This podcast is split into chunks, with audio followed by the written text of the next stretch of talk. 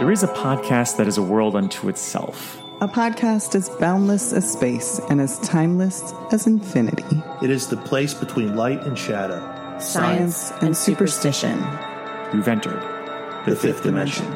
The latest series from the Consequence Podcast Network will open the door into Jordan Peele's new revival of The Twilight Zone, and it will go as far as the limits of the mind itself. Subscribe to the fifth dimension.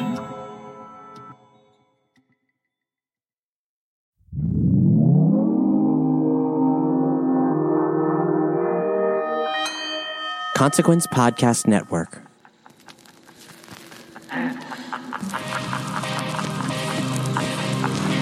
From the leafy streets of Springwood, Ohio, to the barred windows at 1428. we are Halloweenies. This is God. and believe in my dream for me. Believe in my dream just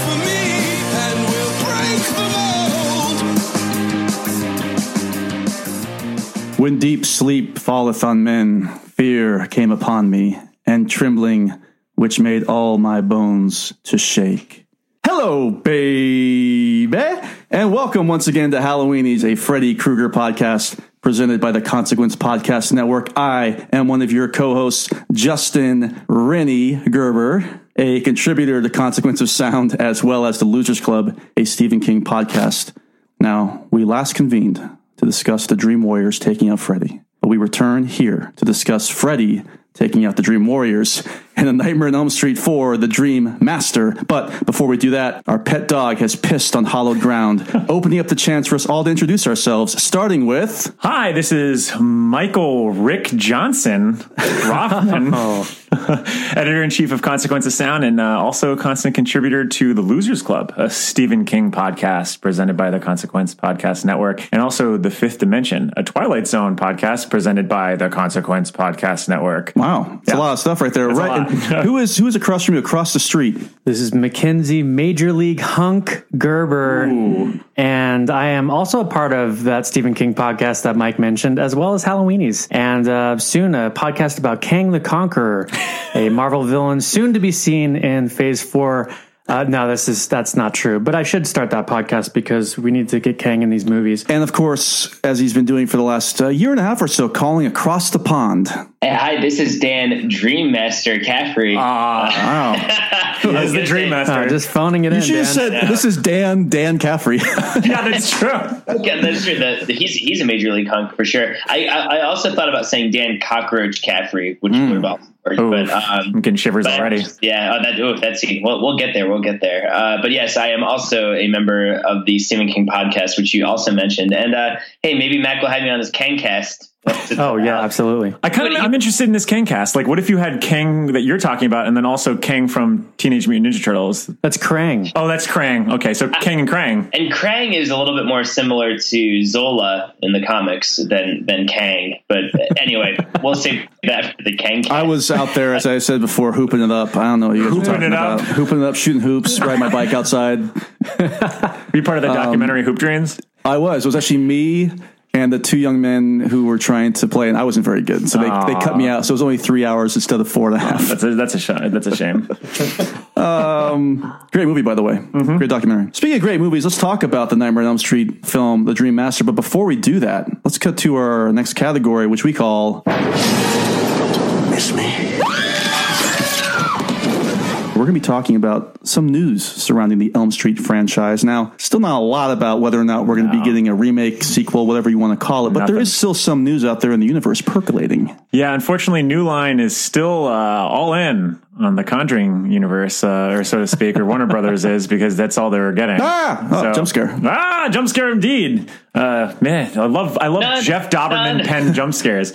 Um, yes, the you hate uh, transfers over to the Halloweenies, uh, as you hear it on the Losers Club. But we did hear a few weeks ago about a new petition or a campaign from fans trying to get Robert Englund's star on the Hollywood Walk of Fame. Now, I'm really surprised, Mike. You pointed this out before we went we went to air, but the primetime, welcome to primetime, bitch. Welcome to primetime, to yeah. do this would have been, like you said, in the late '80s, especially around the time The, the movie we're talking about was about to come out. Why did New Line shell out a couple hundred thousand and get that star on there? You got to remember, New Line is still small, small potatoes at the time. Well, they're about to be huge. They're as about we're, to as be we're about to talk about too. What other stars would you like to see out there that we haven't seen yet? I'd like to see Lisa Wilcox since we're talking about her today. I think she was, you know, she is the Dream Master for mm-hmm. all of us. She's the only Dream Master for many of us. Dan, who do you want to see out there on the old Hollywood Walk of Fame? I'm trying to think who doesn't have one because I feel like everyone has one. I think it's you everybody, ever- but guys? everybody that's been in anything, anybody that has a SAG card except for Robert Englund, apparently. I think they're, they're all out there at this point. I mean, I'm trying to think because I've, I've I've walked the Walk of Fame and it always feels so long to me. And you'll see all these like random soap opera stars, and you're just like, what's what's going on? Um, I guess maybe uh, I don't know who who doesn't have. I'm actually surprised that Robert Englund doesn't have one. I know, does too. Nick Ca- does Nick Castle have one? No way. No way.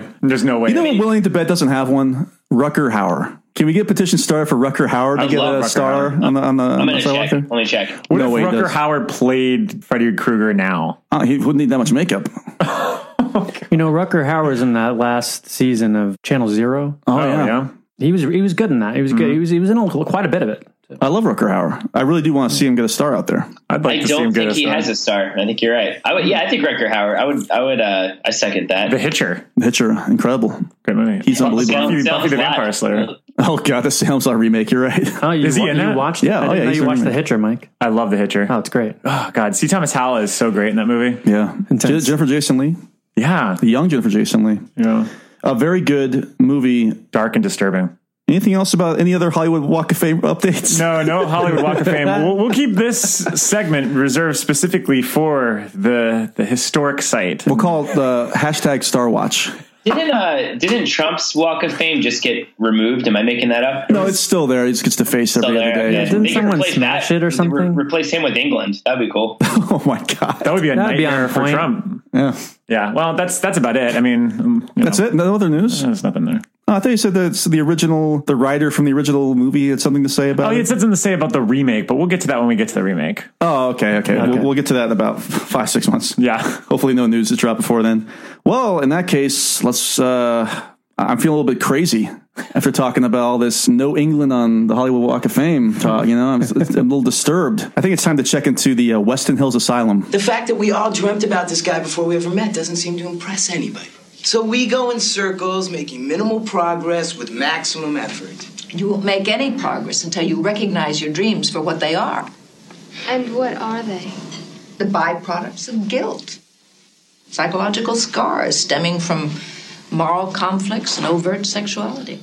Oh, great. Nas, my dick that's killing me. Okay, so for reminders out there, this is the section where we're going to be talking about, you know, the people who were involved in making the Dream Master, as well as, you know, not just the director and the producers, but some of the people behind the scenes. Anyway, let's move on.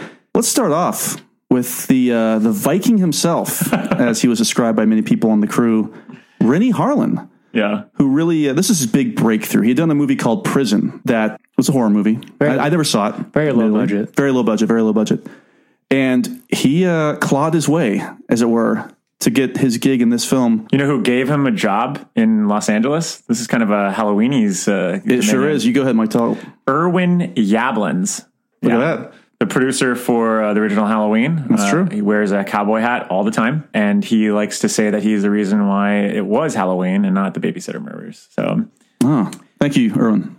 Now, watching the behind the scenes footage on this film, they talk, you know, Renny Harlin talks a lot about how he, he just kept showing up to the office and was, uh, you know, interviewed about five times and was just like the dredge of society.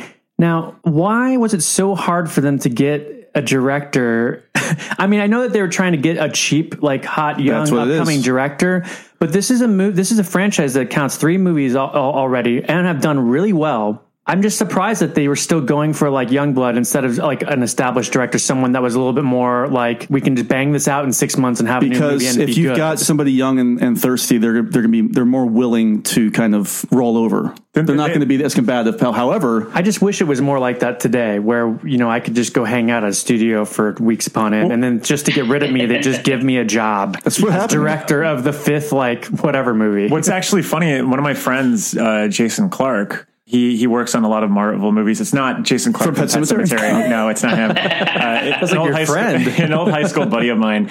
He actually had read that Spielberg got a job by just like hopping into set and going into offices and saying that he worked there. And so he actually Yeah. tore a page from that and did it himself. And he's working He's been the in production prison for six yeah, years. he's not been in prison. He's been working on like literally every major blockbuster over the last 10 years.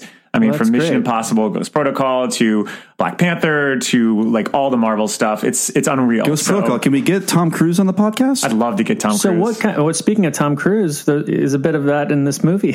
Oh yeah. yeah, we'll we'll we'll, we'll broach that Dun, dun, topic dun, later dun, on. dun, dun, dun, dun. Um, But Renny Harlin, if you don't recognize the name off the top of your head, his career is largely indebted to the success of the Dream Master, which, you, which you don't think about. This led to Yeah. Die Hard 2, Die Harder. Mike shakes his head. I don't like Die I Hard, think it's though. very good. One of the best action sequels out there. I love Die Hard 2. Really? Uh, Love Die Hard no, 2. I'm not a fan of Die Hard. Love I like Die Die Hard Hard, 2. one. I love Die Hard three. That's- One, two, and three. I do love. Uh, I do love Cliffhanger. I he did should Cliffhanger. My name is Dan Cliffhanger. Mike's also on the cliffhanger. I'm not into Cliffhanger Really? either. Oh, well, don't worry. They're, they're, I heard they're great. remaking. They it. are rebooting it. yeah, with The Anna, gender Lynn, swap, Amakor. the, the female lead. Yeah. But what happened to his career? This is bad. Well, you know, he fell in love, which is nice. He married Geena Davis. You know, good good, good job. Cut Did he through marry Matthew Modine? Cutthroat Island came out, and that was a wrap.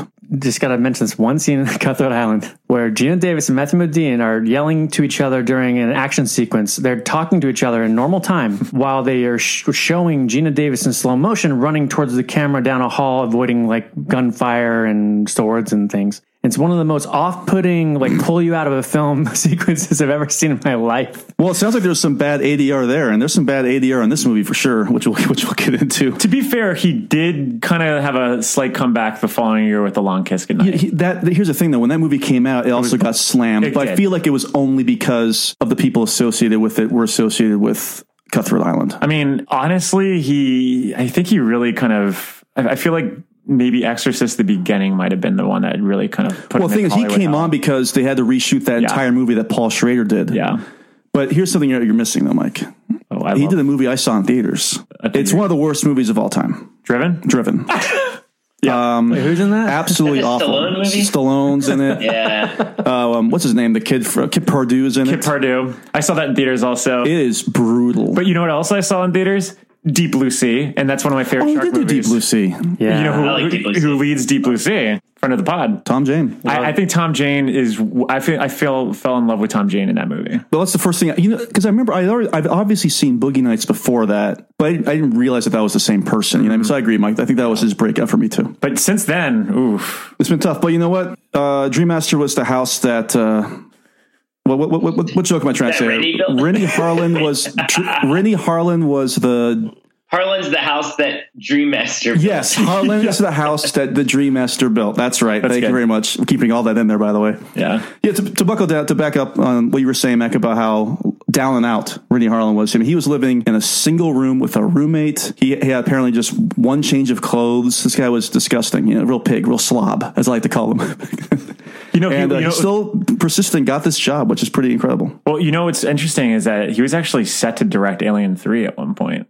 Who wasn't? I know that's true. That's you could do a whole fucking podcast on that movie. You Probably I, could. I, I was set to direct it at one point. Oh wow! Mac was going to be uh, the youngest. He's eight years old. I was gonna say eight year old Mac. Well, you know, Yeah. they get eight year olds to write like the Fast and Furious franchise, so That's it works true. out. I, I think I remember that. Like I picked up Variety that was in my dad's office at the time, and it was like breaking. Uh, eight year old prodigy Mackenzie Gerber. It didn't even say prodigy. It just say eight year old Mac It was actually a prequel to that film that just came out. The Oh, Prodigy. really? The Prodigy. Oh, wow, spooky. All right. No idea what you're talking about.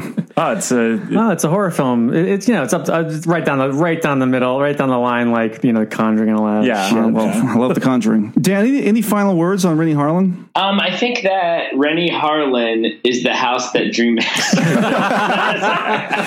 Dan, I literally couldn't say it any better myself. I mean, if I'm going to, Well- I mean, I have a lot of stuff to say about his style and, and technique and aesthetic in this, but I think we could save that for like the rest of the. the Yeah, absolutely. I think a lot of that's going to come into effect Yeah. in later categories. 'cause they do Justin, have some things to say. who there were some other people responsible for this film being what it was, and who who wrote this? Who co-wrote Um, this? how about this? The the person who came up with the ultimate story and a co-writing credit, Brian Helgeland, who went on to win the best adapted screenplay for my personal favorite movie, LA Confidential, about 10 years later. This is another movie that kind of launched his career as well. The only reason he got this is because he wrote 976 Evil that Robert Englund directed. Unreal. And even though that movie came out after this, it was filmed before and he was the one that pushed for him to get the job. Now, here's a question. Would you say that, like Harlin is the house that Dream Master built, would you say without Dream Master, we wouldn't get LA Confidential? 100% agree.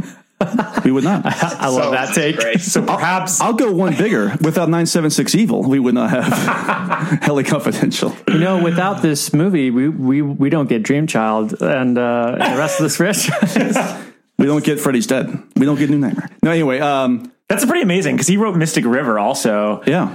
which, I mean, look, this is a franchise that has amazing screenwriters behind the scenes. I mean, just before this, we had Frank Yeah. Darabont, Yeah. for God's sakes. Yeah. Brian Helgeland also did Payback, starring another Kevin Spacey and LA Confidential, Mel Gibson and, and Payback, some highfalutin people here. Hey, Well, I- it's I interesting Payback. because let's see. well, the So director's cut of Payback's supposed to be really good. Not to get too off track. not to get too off Darabont track. does LA Noir, that show that was canceled. That's very similar to LA Confidential. Mm-hmm. LA Confidential, Helgeland. I think there are some weird ties there. I think you're yeah, sure. Cutthroat Island, really Harlin. yeah. Anyway, so that obviously caught my eye. That's that's always kind of stuck with me. I do love LA Confidential a lot, and you know, there's a, there's a pretty fun story here in the film itself. But what's funny is after watching the behind the scenes things, you learn how fraught this production was once again. Not really because of people not liking Renny Harlin, although we'll get into that too. But um, once again, I feel like anytime we do these things, there's always a writer's strike going on. Mm-hmm.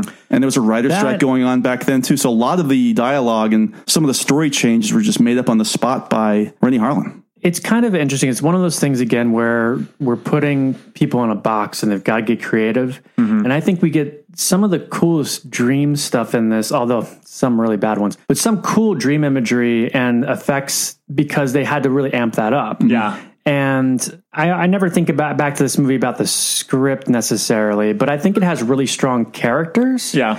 Because I think, they, they- one I think really those strong characters had to bring a lot of themselves to the role because it wasn't a lot of dialogue. You know what I mean? Um, so I don't know. I think it kind of weirdly worked in its favor to an extent. I mean, like we were saying earlier, this movie made what? Oh, it's Like, huge. It was number one for like six or seven straight weeks, which is It insane. was. It would be the highest grossing Elm Street movie until Freddy versus Jason. Yeah. it made crazy. about fifty million on a thirteen million dollar budget, Which is wild. Which today would be incredible. It's like four hundred percent of its budget back. But it's, So- it's it's wild. So like it was it was in first place on the third weekend, then at second, fourth, and sixth in the next three weeks until it finally dropped out of the top ten list on like the seventh weekend at number Wow. eleven, which is wild. I mean, that's for the fourth entry. I, I can't think of a more successful fourth entry other than the Marvel stuff. Thunderball is pretty good. Thunderball, yeah. Well, hey, speaking of, uh, would you thinking of speaking of Bond? Would you consider this the Quantum of Solace because of the, the writer strike? Well, you know what, you're right, but also what many people said, including Renny Harlin, no joke, was that Freddy Krueger had kind of become James Yeah, Bond. So there's a way to tie that back Uh, into it speaking too. of, can I run through some of the taglines for the movie? Oh yes, Oh, please, please, do. I love these. Uh, the U.S. tag was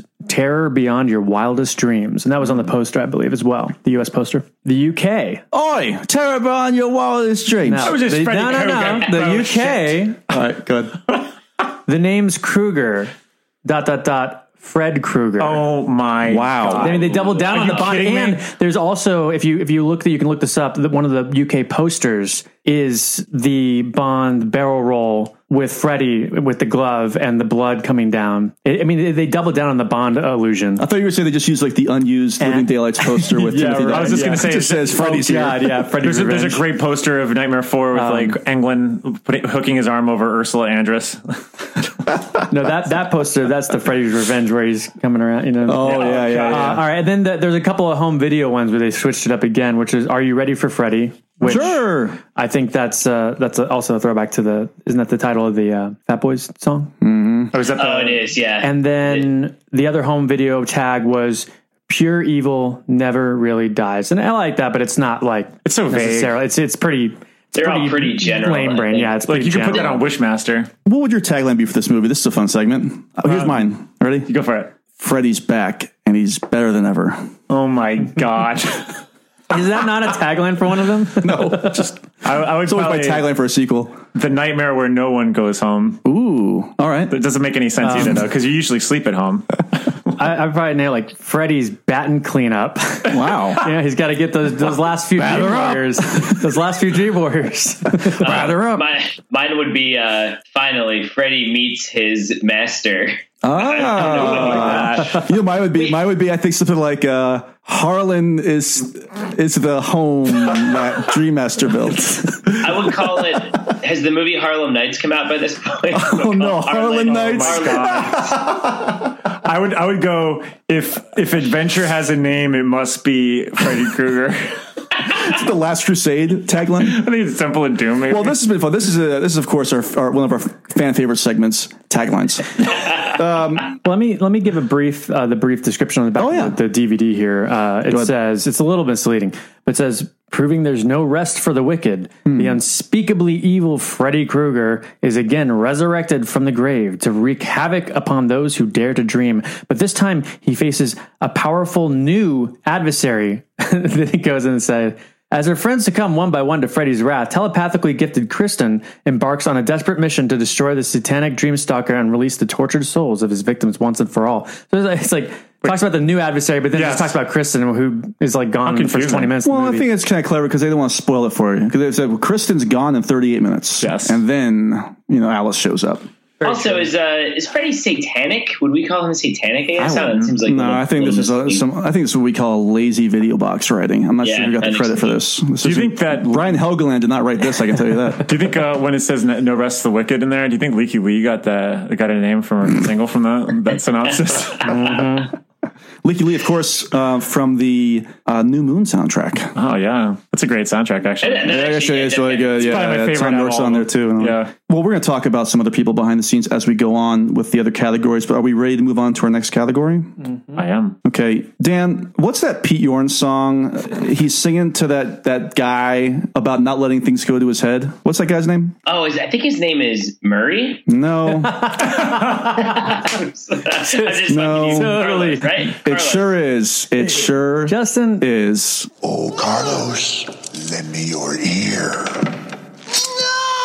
Let's talk about the music. Not just the score, but the songs that are in the Dream Master. And this is going to be a long segment because there's- I have a lot to say about the songs in this movie, for better Good and worse. yeah, think. absolutely. Yeah, this is my favorite soundtrack of the entire franchise. I, I swear to God, Mike, I thought you were going to say this is your favorite soundtrack of all time. no, I God, thought you were going to get God, hyperbolic I'm not all of a that sudden. hy- not, not that hyperbolic. I do some hyperbolic takes all the time. Yeah, but this is good. This was no. I mean, No. look, it's great. I mean, first off, To be clear, you're talking about the the songs in the movie, not the the score. The I, I'm, I'm including all of it. To, to you're including together. the score. I'm gonna. I'm not gonna. I'm not gonna say that the score is my favorite out of it, but I think like ensemble of music Yeah. is great. Well, the I mean, songs for me are the ones that stick out. the songs are amazing. Like I, I think that like first first off, we get Dramarama, anything, anything. But I want to break this down. Okay, go I for want to it. break this Yeah, down yeah. because this is something I found very interesting. S- some of my favorite songs that are in the movie are not even on the soundtrack. Probably because they couldn't get the rights for a lot of them. Though. It's still wild though. So let's Yeah. let's break down the songs that are on the soundtrack that are in the movie. Only three of them are actually in the movie. First off, I kind of hate when they do that in soundtracks. Like, do you remember the Spider-Man soundtrack from 2002? Oh yeah, it was- Oh, yeah. It's like 80% of the, the the songs on that weren't even in the movie. but you know when we did Pete- get Pete when the end credits started. I'm so high, I can hear Josie, heaven. uh, Chad Kroeger featuring Josey Scott of From Saliva. Saliva. oh God. Well, even even something like the Black Panther soundtrack, which is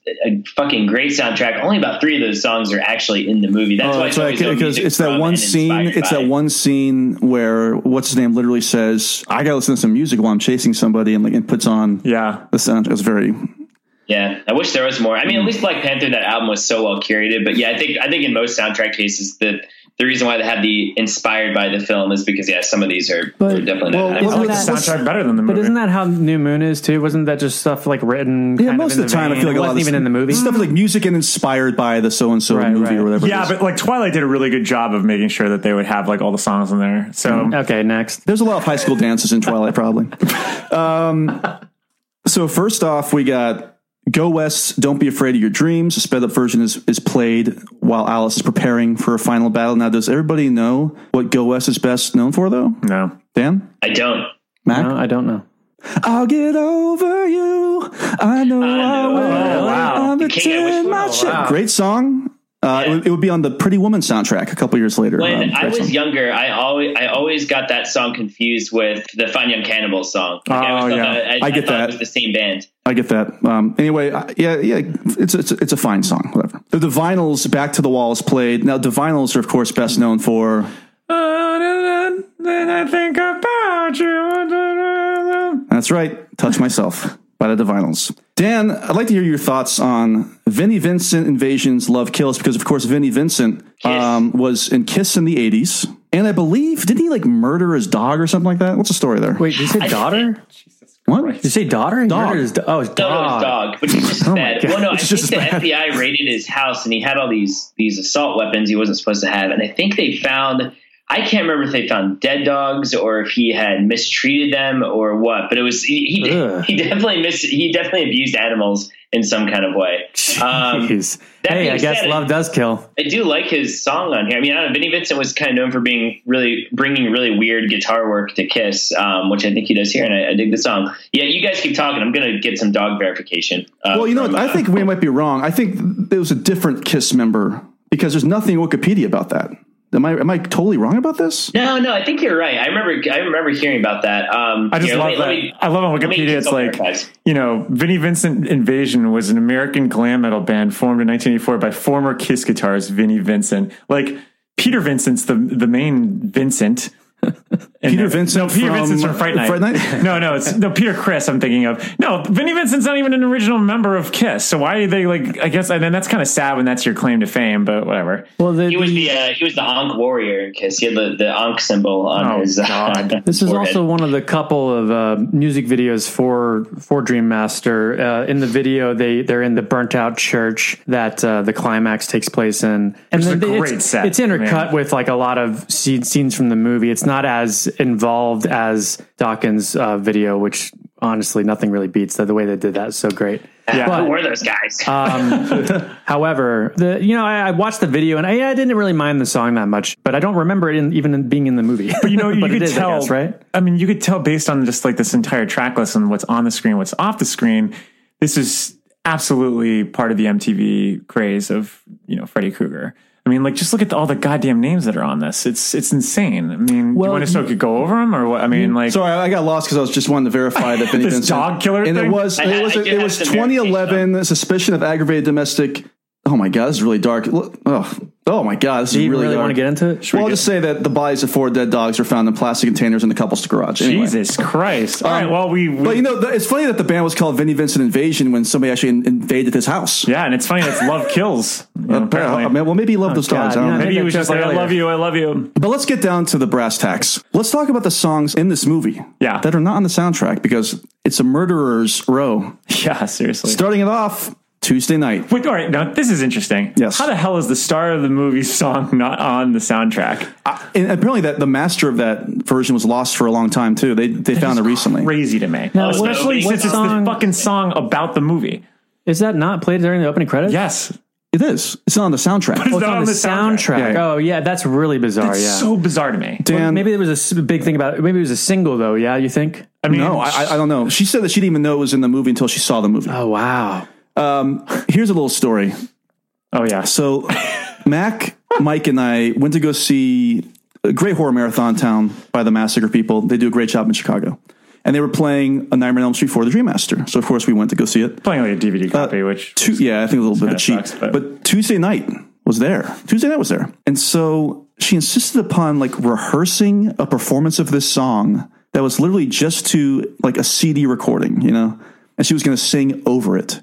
And so I guess there were some problems getting it set up, but she was doing this in front of hundreds of people. It wasn't like there was nobody there yet. And so they kept running it through like multiple times. And it was the most cringeworthy experience of our lives. And then she finally did it right before the movie started. It was still extremely cringeworthy. Yeah. It was very, it was an awkward experience for everybody. I, I had the flu that night, and oh, it made me feel even worse. I um I took a video of it, so Oh, we may be did. posting that on. Okay, well, we'll, we'll, we'll, we'll post. Uh, but you know what? Um, a memorable song from the, It from is the a beginning of this movie. song. You know, it makes sense that she's doing it. Dan, any, any hot takes on uh, Nightmare? Yeah, I actually did not know that Tuesday Knight was the one who sang the song until I was doing research after hearing it. Um, no, as soon as it started, uh, it had been a few years since I had rewatched Dream Master.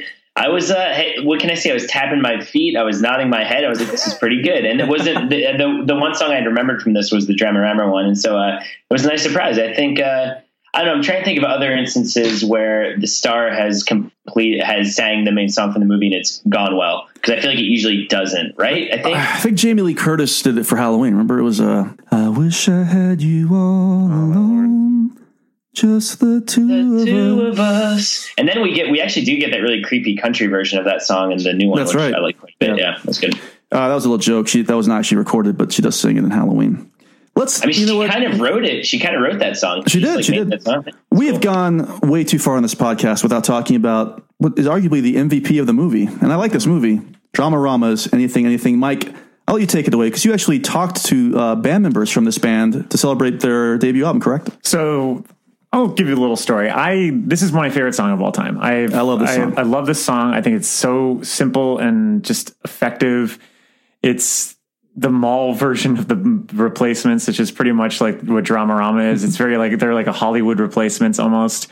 I love Dramarama to death because of this song, and they have a lot of great songs also, especially the song that or the album that this song is off of, uh, Cinema Verite. This song is I've never been in a band where I haven't covered this song. Uh, it's it, was it was covered by Buckcherry in this awful god awful cover that he did in like the late '90s for the Road Trip or something like that. But it's so simple because it's literally four chords.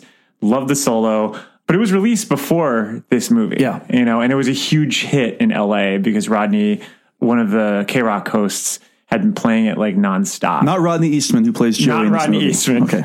But uh, it was like Rock and Rodney or something. But so it was a LA legend. It was like anyone who lives in LA, like, I mean, I remember Colin Brennan, who was a former writer for the for Consequence of of Sound. He talked about how he had heard it on radio California growing up all the time, and he still does. So it was a huge hit. And like for it to be included in here, it's kind of interesting because in hindsight, I wonder if this was a late addition because the scenes it does appear in involve a scene that had to be like kind of written in at last moment, mm-hmm. you know, because he's doing it's played when Rick is practicing his karate, which ostensibly is a scene that was probably written in the 25th hour because they didn't have enough money to budget for his real death, which was supposed Well, to there's a involve, like, story behind no- it. Actually, they said that that was actually always in the movie. The karate stuff was And, always uh, already well, we'll there. get to the death scene later on, but there's a story behind that. Yeah. But either way, so it's it just it, it definitely you know is always going to be tied to this film for me.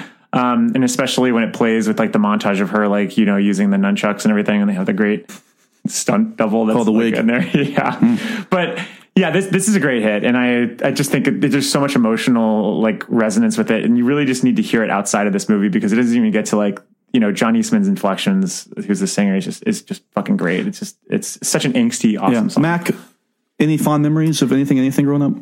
Y- Yeah, well, we so I was in that a band with Mike Yeah. and uh, Dan Caffrey, and we played this uh, once or twice. And also, I remember Dan and I went to go see Mike's band prior to that, the Pax The Code Kids. Oh, the Code The Kids, Code it was Kids, Code yeah. Kids. At, uh, at, At the Cobra Lounge. yeah, it's Cobra Lounge.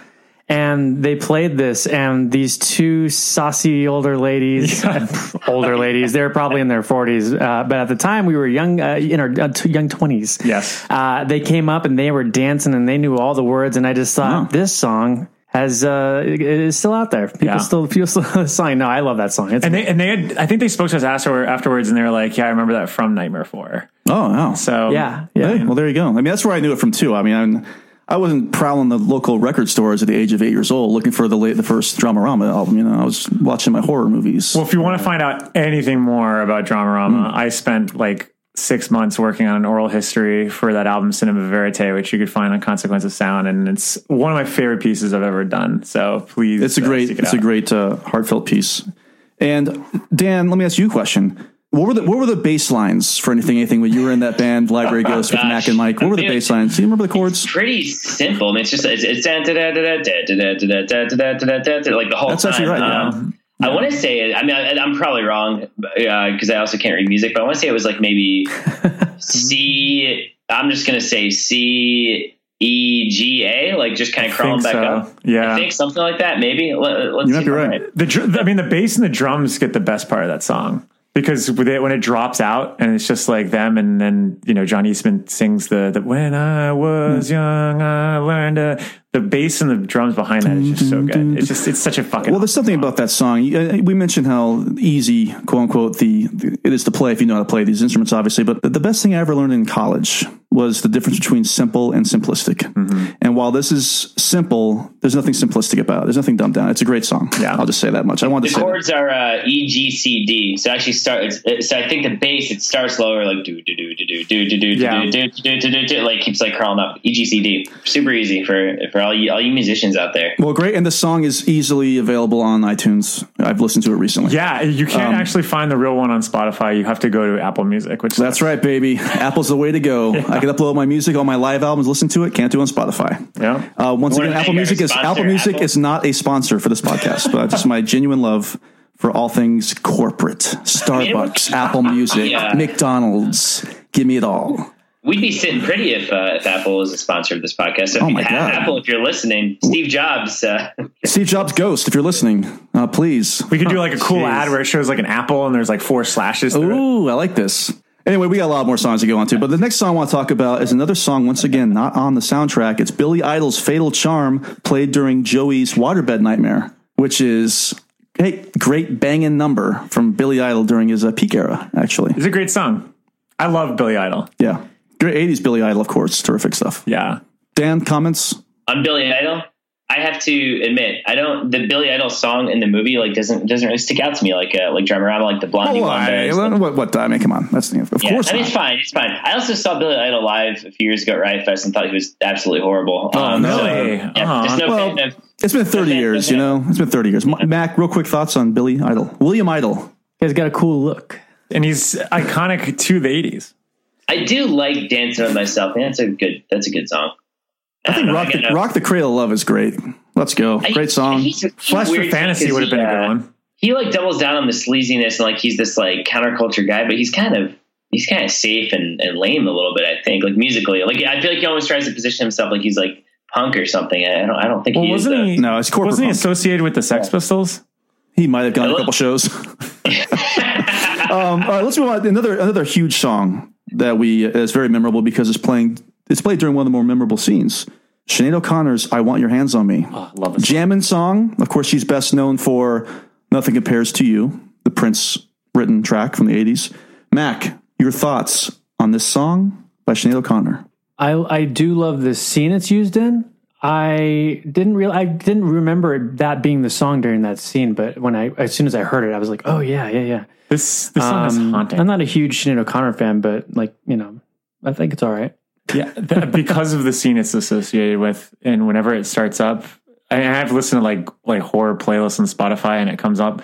It still gives me chills just because I know what's going to happen in that scene. Yeah. Oof. I like the use of this song in, in relation to the scene too. Put your hands on me. It, it's a little on the nose, on the elbows, I should Yeah. say. Well, even like the Dramarama lyrics, like Oh, when, when it's playing, it's like you know he's like, oh, I get tired. You know, when he talks about how he's You like, wanna sleep, you, you wanna wanna sleep. dream, yeah. You see like you see like Rick, and he's just like, oh, like, he's like acting like he's tired and everything. It's a little ridiculous. Dan, your opinion on Sinead O'Connor tearing up the Pope's picture on SNL? Go. I respect her for that. I thought that was cool. I thought she caught way too much flack for it. Um, I funny think that, story that was more that was more punk rock than Billy Idol. That was super punk. I um I actually remember so Matt the the band Mac and I were in after uh, Library Ghost. It's called the Elizabeth Dean, and we used to rehearse in um Joaquin no Winnetka no shit uh, where where do Max's parents live Mac uh which suburb do we Well, Wilmette Wilmette. Wilmette, Illinois Wilmette. And Give we the were full address.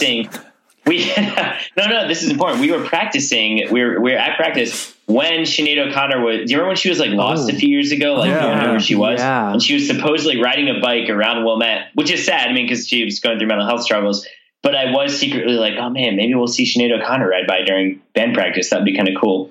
But she What, didn't. what if you did? Would you have invited her in to like play with you guys? Yeah, she probably would have guessed it on a couple tracks.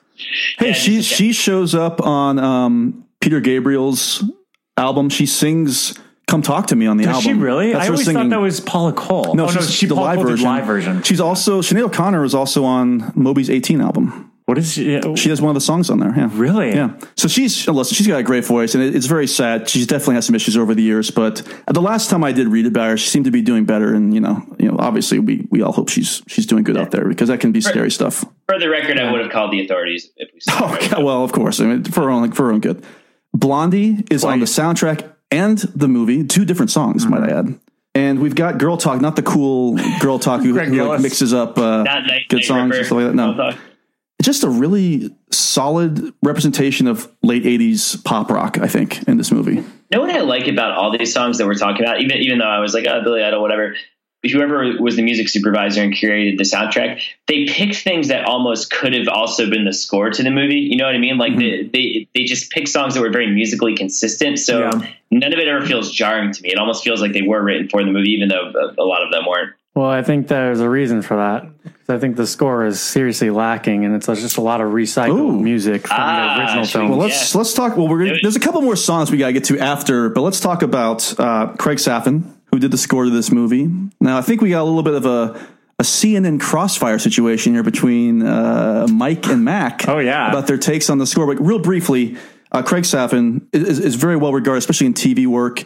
He didn't do the main theme to Cheers, but he did a lot of the incidental music, won a lot of awards over the years for that. And which I love. I love he did just about every Nick Castle movie. Now, Nick Castle, of course, played Michael Myers in Halloween. He did the Last Starfighter theme. He did whatever other movies Nick Castle did after that. I've already forgotten, but he did Remo Williams, The Adventure Begins. Oh yeah, he did that. He also uh, he wrote Hook. It was he's not he wrote the screenplay for Hook and was supposed to direct Hook. Also. Oh no, no, no. We're- I'm saying Craig Safan did the music to. yeah, yeah. Craig Safan wrote Hook. He wrote Hook. But um, more He, he also did the music for uh, your favorite Ellen DeGeneres movie with Bill Mr. Pullman. Wrong, directed by Nick Castle. But Mike, this is going to make you uh, sit up because guess what else he did the, the score for? Which?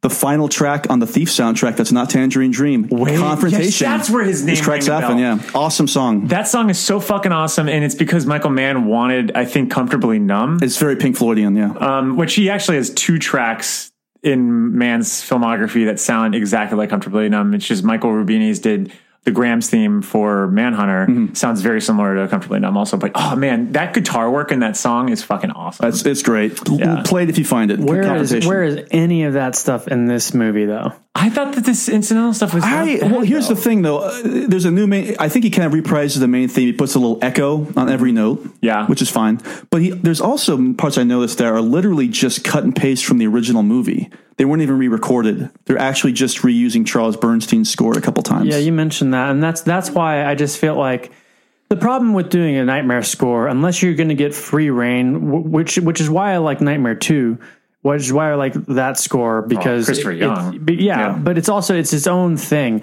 When you're relying so heavily on a theme, which you can rely on, because the Nightmare theme, the the Bernstein score is brilliant. They could they could recycle that in every movie and still be effective, I think. But when you're relying on that so heavily, it's hard for you to create your own thing. Now, I'm not saying some of the incidental stingers and things in this movie, like I didn't mind. I, I think they're fine.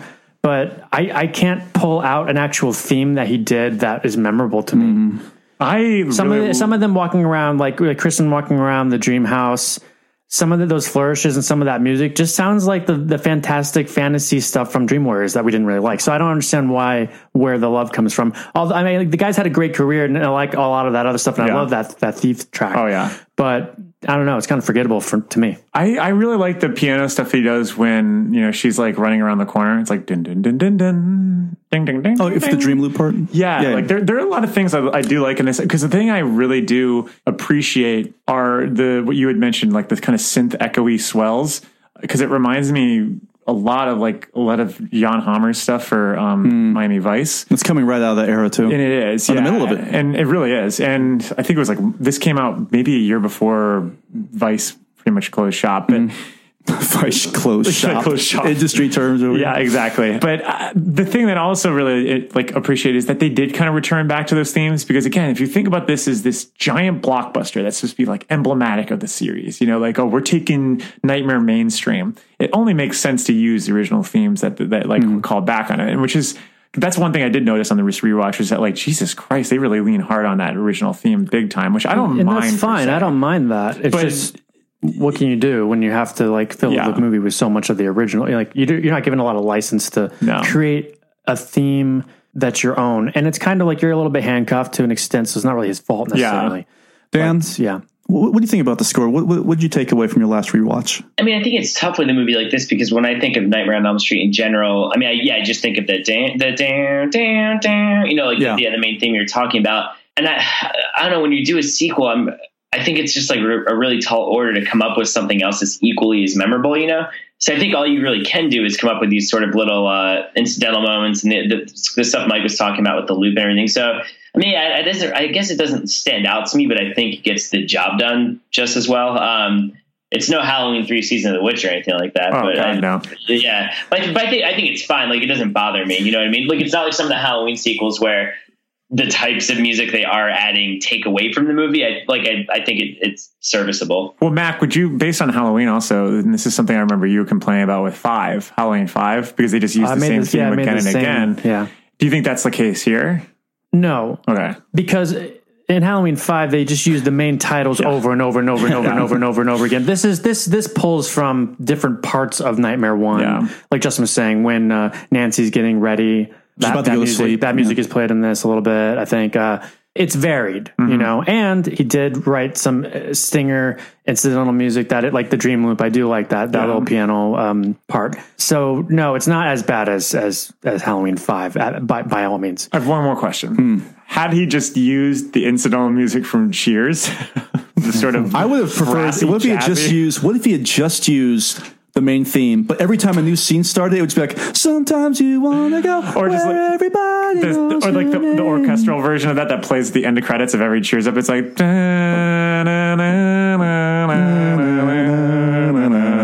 Yeah, I don't. I, I don't know if that would have worked. well, listen, there's no better way to transition from Craig Safan and orchestra to the Fat Boys. So let's just, I'm going to try my best here. I got to read this story. Okay. All right, I've got to read this story. It's an incredible story about the infamous New Line versus Will Smith court case. True. yeah. This really happened. Yeah. This is an example of make sure you, you know, hitch a ride to the right act. Because New Line Cinema, if they had any misses in this movie, it was this one.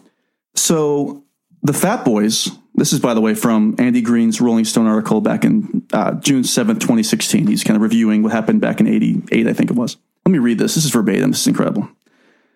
The Fat Boys worked with the studio behind A Nightmare on Elm Street and were legally granted the right to use the characters in exchange for a portion of the profits.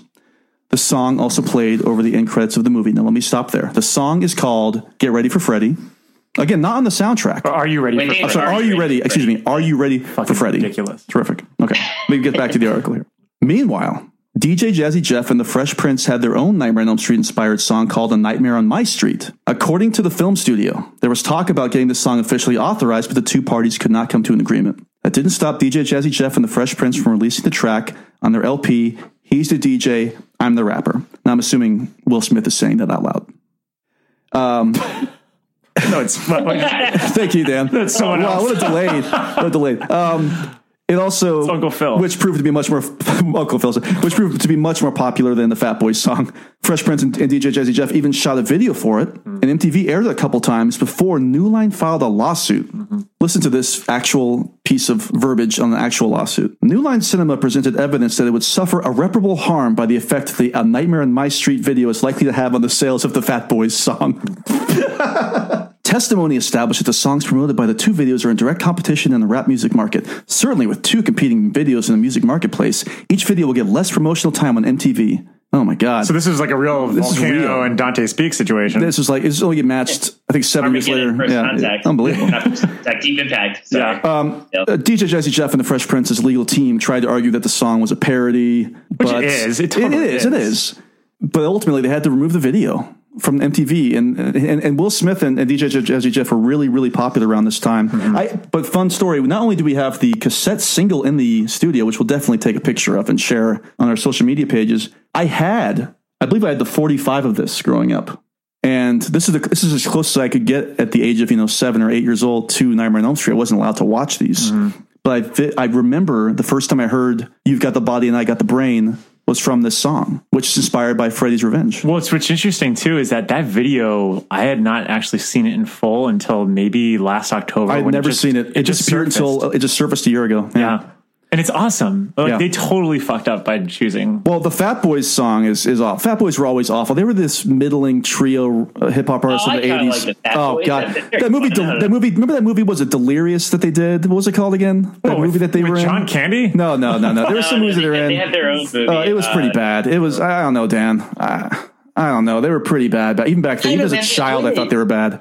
The way they beatboxed and everything was pretty pioneering, though. Like in, in terms of hip hop, I, I I also don't like Will Smith that much as a rapper. So um, you know, I, a- I got '80s Will Smith over Fat Boys um, career. That's probably true. I, get, I mean, Nightmare on My Street's a better song, I think, but I, I kind of like the video though for for uh, the, the Fat Boy Sacrifice. All right, I'll let you go first, Dan. If you, if you, I want to hear your defense of Freddy rapping in this video for the Fat Boy song. Uh, yeah. I, all right. Maybe I just like the video because I see Freddy. I thought you were. Gonna, I thought we were gonna hear like the, the Skype hang up right there. Like, all I, I right. get to see Dan like right now, like sitting in uh, like in his living room with Hank next to him, and he's holding like a Freddy doll, watching like uh this Fat Boys video. no, all right, wait, wait, listen. All right, all right.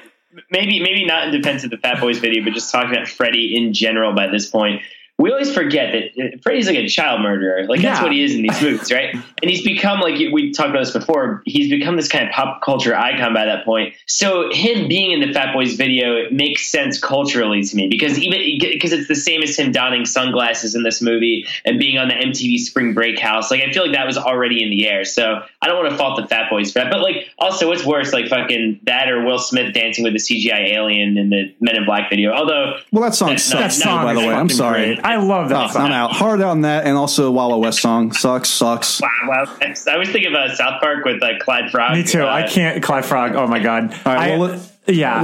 We, we could talk about Will Smith's career, maybe another podcast one day, all day long. Our, our, our But- next podcast. But my God, we have spent so much time on the. This will be the most time we spend on each section, I think. But fair to say, this is a great soundtrack. It's a great soundtrack. Stacked soundtrack, like more. So, I mean, some of the other films have good songs, but this, I think, this is the only one where the total soundtrack just feels really, really good. Yeah. in the way that not as good, but like in the way that The Crow or something like that does. You know, like it has that many good songs Mm-hmm. on it. This is the Crow soundtrack of the house that Dream Master built. You guys, you know it's been nicer lately, and in Wisconsin, you never quite know when winter is going to be in, but it's been nice for like four days in a row. And I'm like, if sunnier days are coming, it's time to fuel up. And so I'm going back to my factor meals that no prep, no mess. I want to hit my weight goals before it's time to hit that beach. You've got options like Calorie Smart, Protein Plus, Keto. Factor has these fresh, never frozen meals, dietitian approved, guys. And here's the big thing for me keeping out of the kitchen as much as possible. Two minutes, and these meals are ready. So it doesn't matter how busy you are, you've always got time. So treat yourself. They have 35 different meals to pick from, 60 add ons to choose every week. You're always going to have new stuff to try. Have it whenever you want. It's effortless, guys. So if you'd like to try it yourself, head to factormeals.com slash badmovies50 and use code badmovies50 to get 50% off your first box. Plus, 20% off your next month. That's code badmovies50 at factormeals.com slash badmovies50 to get 50% off of your first box plus 20% off your next month while your subscription is active. For, for sure. exactly. All right, well, listen, it's time to move on to the numbers game. I'll start.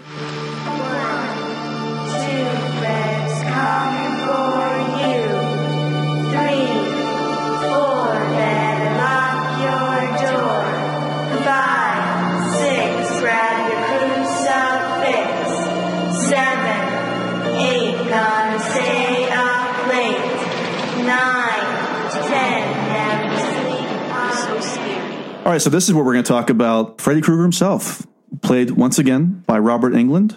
Who would like to lead this conversation off? I'm sorry, who would like to lead off this conversation? You should never end.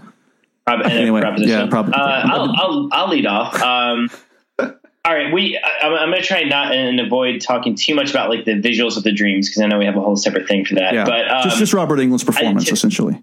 To Mac's point, I like a lot of the dreams that he's in himself, and I think I think sometimes he's scary. But what this movie really started doing with like every dream, um, I mean, we already see a lot of him in, in Dream Warriors, but they do this thing where like they'll have all this fast paced stuff happening, and then they'll just have like a really slow take on him, like eating the apple or like putting on sunglasses. And that to me is where he becomes so defanged in this movie. Like he becomes really, really not scary. I mean, and I don't know if that's his fault. I think that's kind of the the writing. But do you guys know what I'm talking about? Yeah. Like, like like Yeah. the, there's the a- asthma sequence, which is actually pretty freaky, and then they cut to him at the desk just with an apple. Like, Well, oh, it's hey. also it's also played very like uh, you know a lot like a music video in that sequence. like you know when yeah. you all of a sudden have like the you know in all the Van Halen videos or something It's like like that. hot when for they- Freddy instead of hot for teacher. It really is, honestly. yeah, it's like, uh, But, but the yeah, they also show a guy. shitload of him, like to the point where like Yeah. it doesn't really hold up too much in HD because now you actually see like the sort of rubber face that he's on because they get so close to him in broad daylight, and that's yeah. never a good thing.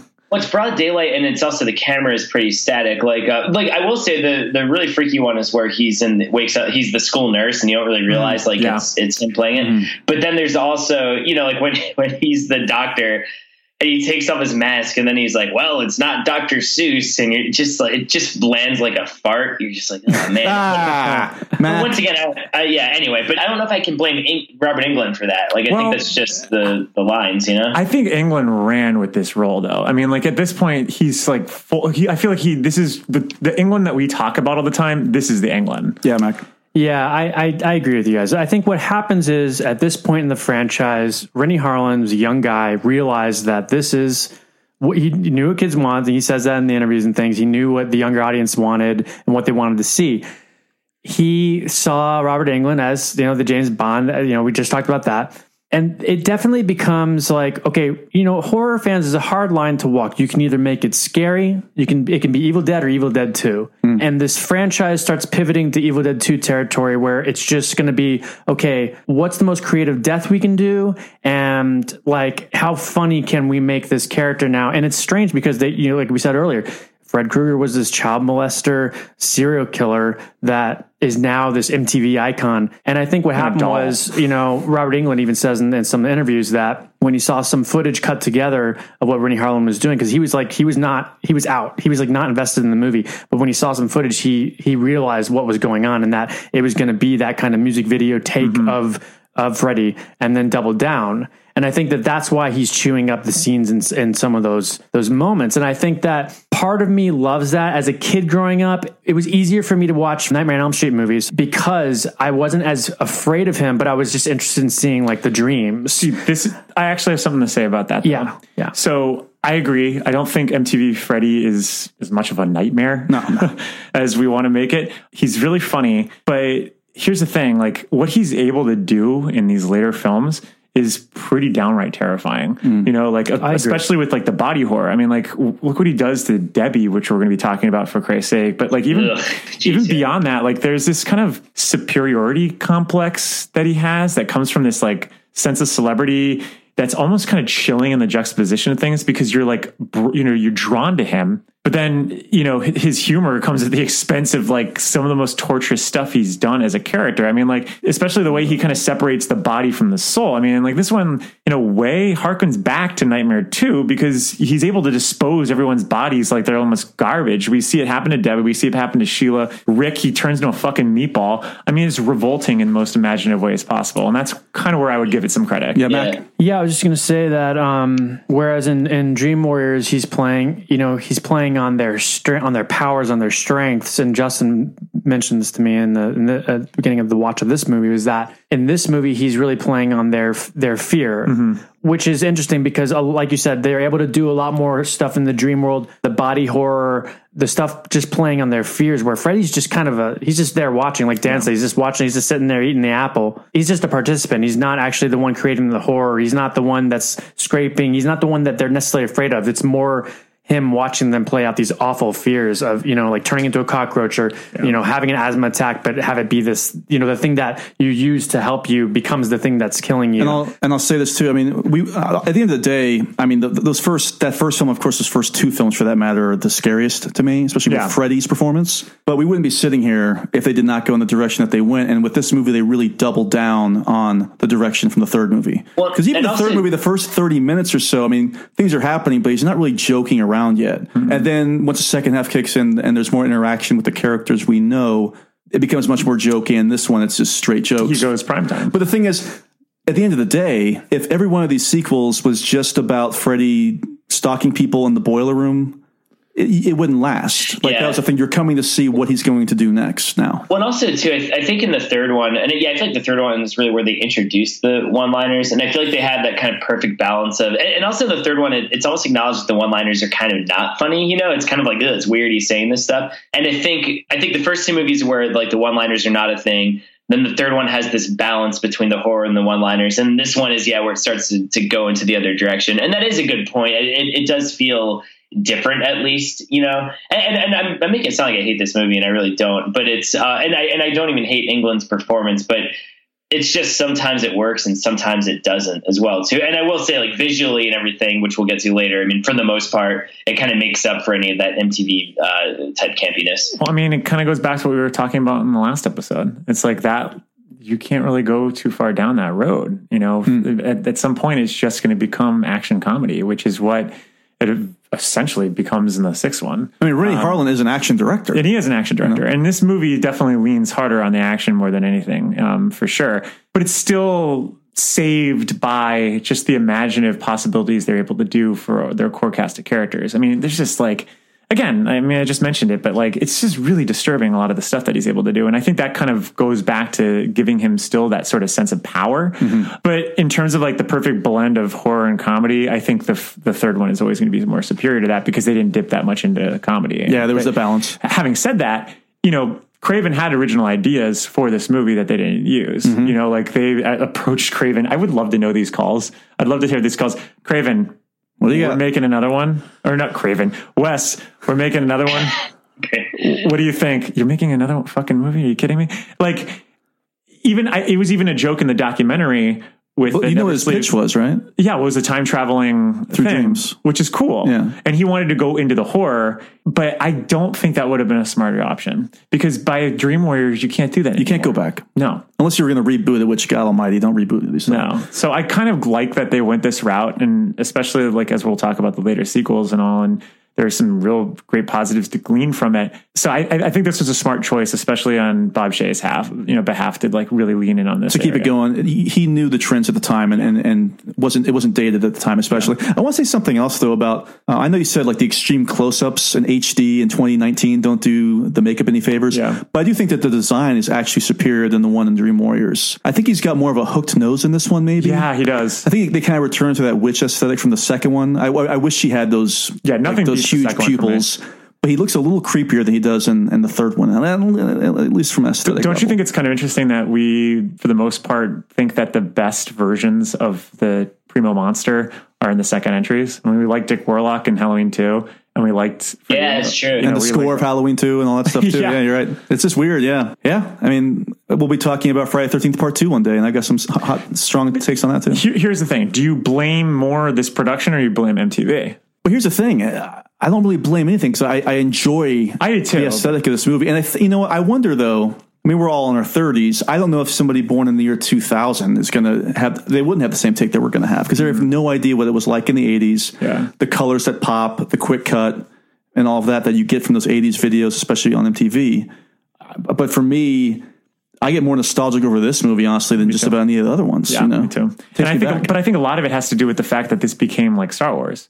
I Mm-hmm. mean, it, think about all the merchandise that came out of this movie. I mean, even the fucking video game that was for Nintendo, it has elements of all the movies and stuff, but it's pretty much the Dream Master because you basically take on all the powers of all your friends and whatnot. So it's this just opened it up to he became a household name. I mean, even in the documentary, they talk about how like it became part of the vernacular, like you know, the national vernacular of just like saying Reagan like, was using it, Yeah, Nightmare which on Elm Street in fucking speeches, wild. and yeah, Well, it crossed over. Yeah, I mean, they just they definitely tapped into something because I, I just remember so much. You know, it was like MTV's Beach House. You know, Mm-hmm. like like one year it's Freddy, one the next year we have like Pinhead hosting. Remember when Yeah, yeah. Bloodline came out? And I I Wait, like Pinhead that really though. hosting? Yeah, yeah. Yeah, well, he really? didn't host. They but did like a special, host, like a he- spring break He thing. did show I- up to promote the I've movie. looked for uh, I've looked for that footage of Freddy hosting. I cannot find it online, but I remember him just like g- them going, going to commercial break, and he would just be like kind of clawing at the camera. It was really weird. Yeah, but- Or- or- like Freddy's Spring Break, I think, or something. Was the like that. Peanut thing four three?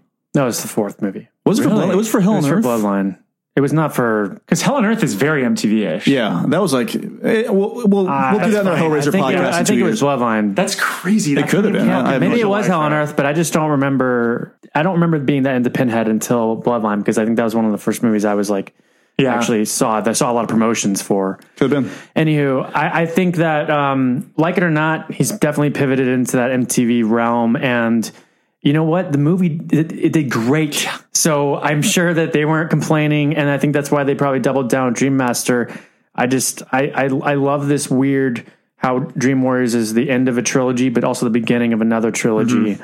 And I think this is a solid second entry to that trilogy. Well, not only is this Englund's, he, he's his most, you know, fun, I guess you would say. I mean, I'm not saying that the first few movies were these heavy, you know, Bergman movies, but in terms of they're like Janus they're, films. they're kind of like downers, though. I mean, like the first one's a pretty, it's a, it's a mm-hmm. pretty heavy downer. It's just people really sad the whole time, and the second one obviously is just really grim. The third one's at an asylum where where kids are like committing suicide. It looks like, but this one. I I mean, I'm not saying that people aren't affected by what happens in this movie, obviously, but it just seems like you get much more like better repeat business. Yeah. You know, what I mean, it's just a, it's a breezier time in terms of the franchise. I'll tell you why. A certain character. Mike, what a transition. You are all my children now. Okay, so for this section, we're going to be talking about the cast of characters and, if necessary, their deaths. Because not everybody dies in this movie, and we'll get into that later on, too. Let's start off uh, at the very top. The Dream Master herself, Alice, played by Lisa Wilcox. Mike? Love this character so much. She is my favorite character in the entire franchise. Hmm. I, I think she's far superior to Nancy Thompson. I think that she's just the conceit of this character started because Aliens was so fucking huge. And they mention aliens and, you know, Ripley nonstop in the documentary. Mm-hmm. I mean, she mentions it. Harlin mentions it. They even have like a fun little anecdote about Cameron visiting the set and being like, "Oh, how are you going to bring back Freddy this time around?" And they're like, "Oh, a dog's pissing on a Yeah. fire," and he's just like, "Okay." But I think they absolutely nail that Ripley aesthetic here, and they earn her arc. I mean, her arc is is probably the strongest out of any of the heroines in these movies because she she starts from such a an innocent place. Like she's not involved in Freddy whatsoever. She's dragged into this from her friend, and I think that sort of element of having to feel as if she's responsible for her friend's death, and then also being thrown into this kind of nightmare that's juxtaposes against her own nightmare in real life is there's just a lot of really cool metaphors that, that you can draw from this and i just and it just helps that like lisa wilcox is just phenomenal in this role and she really fought hard for this role too Well, it's funny because you know you start with this character that doesn't really have her own identity, and Mm-hmm. she's shy, and you know literally literally covers her entire mirror with photos of other people. Yeah. and then as those people go, you know she starts to you know become more of herself by taking on other people's. I, I don't know. I, I think it's a very interesting take on Yeah. you know you are you are the people you, you surround yourself with, and you know I'm a little bit of this person, a little bit of this person, and takes that to the next level. Mm-hmm. I, I, I absolutely love Alice. I think that this is a character that you you wish was in Freddy's Dead. You know what I mean? yes. Like you, you you wish that she could have continued in some way, or hey, bring her back.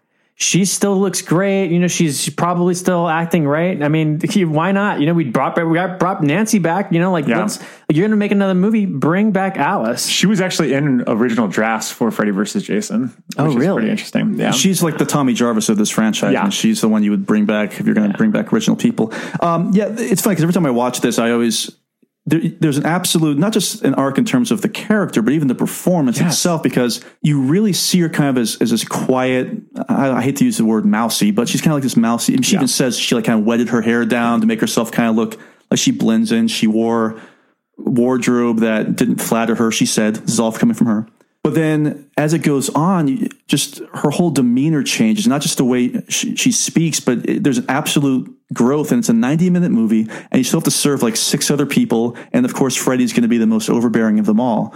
But there's still like a real performance there that going into the fifth movie that I've, I was always very impressed with. i don't think this movie works if you don't have her type of character I think you're right because it would just become because there's actual plot Yes. there to her character. and he and Freddy has a legitimate foil. Yeah. When she's at the end and just just even watching it this morning again, the the very ending, because I rewatched the ending, there's a part where she's just kind of sitting there, like and she's almost like thinking in her head, like, how do I defeat this guy? Mm-hmm. And you don't really ever see that in the movies. Like he, she actually gets a moment, like, and Freddy's not just going after her and killing her. They're both kind of like, well, it's like this Batman and Joker sort of thing where mm-hmm. like I'm, you know, eternal, but I also can't get you.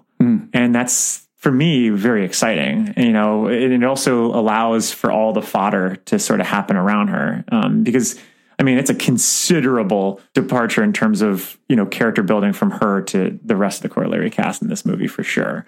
Um, Dan, your takes on Alice? I do like Alice. I don't know if she's my favorite in the franchise. I don't think that's because of the performance. I think it, it's just such a weird pivot from uh, Kristen getting killed.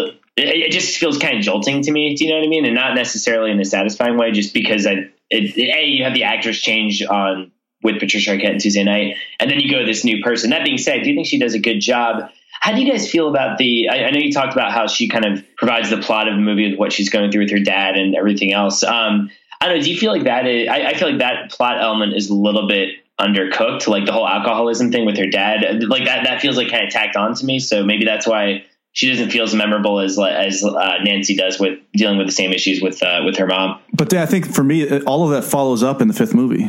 They they follow Yeah, up with, with her and her and her relationship with her father. Is there's even more of a relationship there?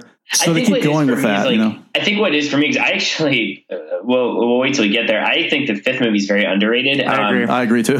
and I that to me, and once again, this has nothing to do with the performance. It's just the, it's the screenwriting. That to me feels more like her movie in a strange way. Whereas this one is like we're kind of with uh, uh, with Kristen for most of it. Um, Well, but no, I think, do think like about it though. Like, I mean, all the shit that they have to do to get to Alice. Yeah. I mean, like I said, the first forty minutes, Kristen's still alive. Yeah. Yeah, it's, it, and it just feels un, unbalanced to me. Um, but I do like all these aliens co- uh, comparisons are coming up because I think even in the end, she has a line that's very similar to "Get away from her, you bitch" uh, from you know Sigourney Weaver's line "Aliens." Doesn't she say like? Uh, get away from him, you get- son of a bitch. And that's when she bitch, jumps yeah. through the window when he's when uh, Dan's on the operating table. Yeah. yeah. Yeah.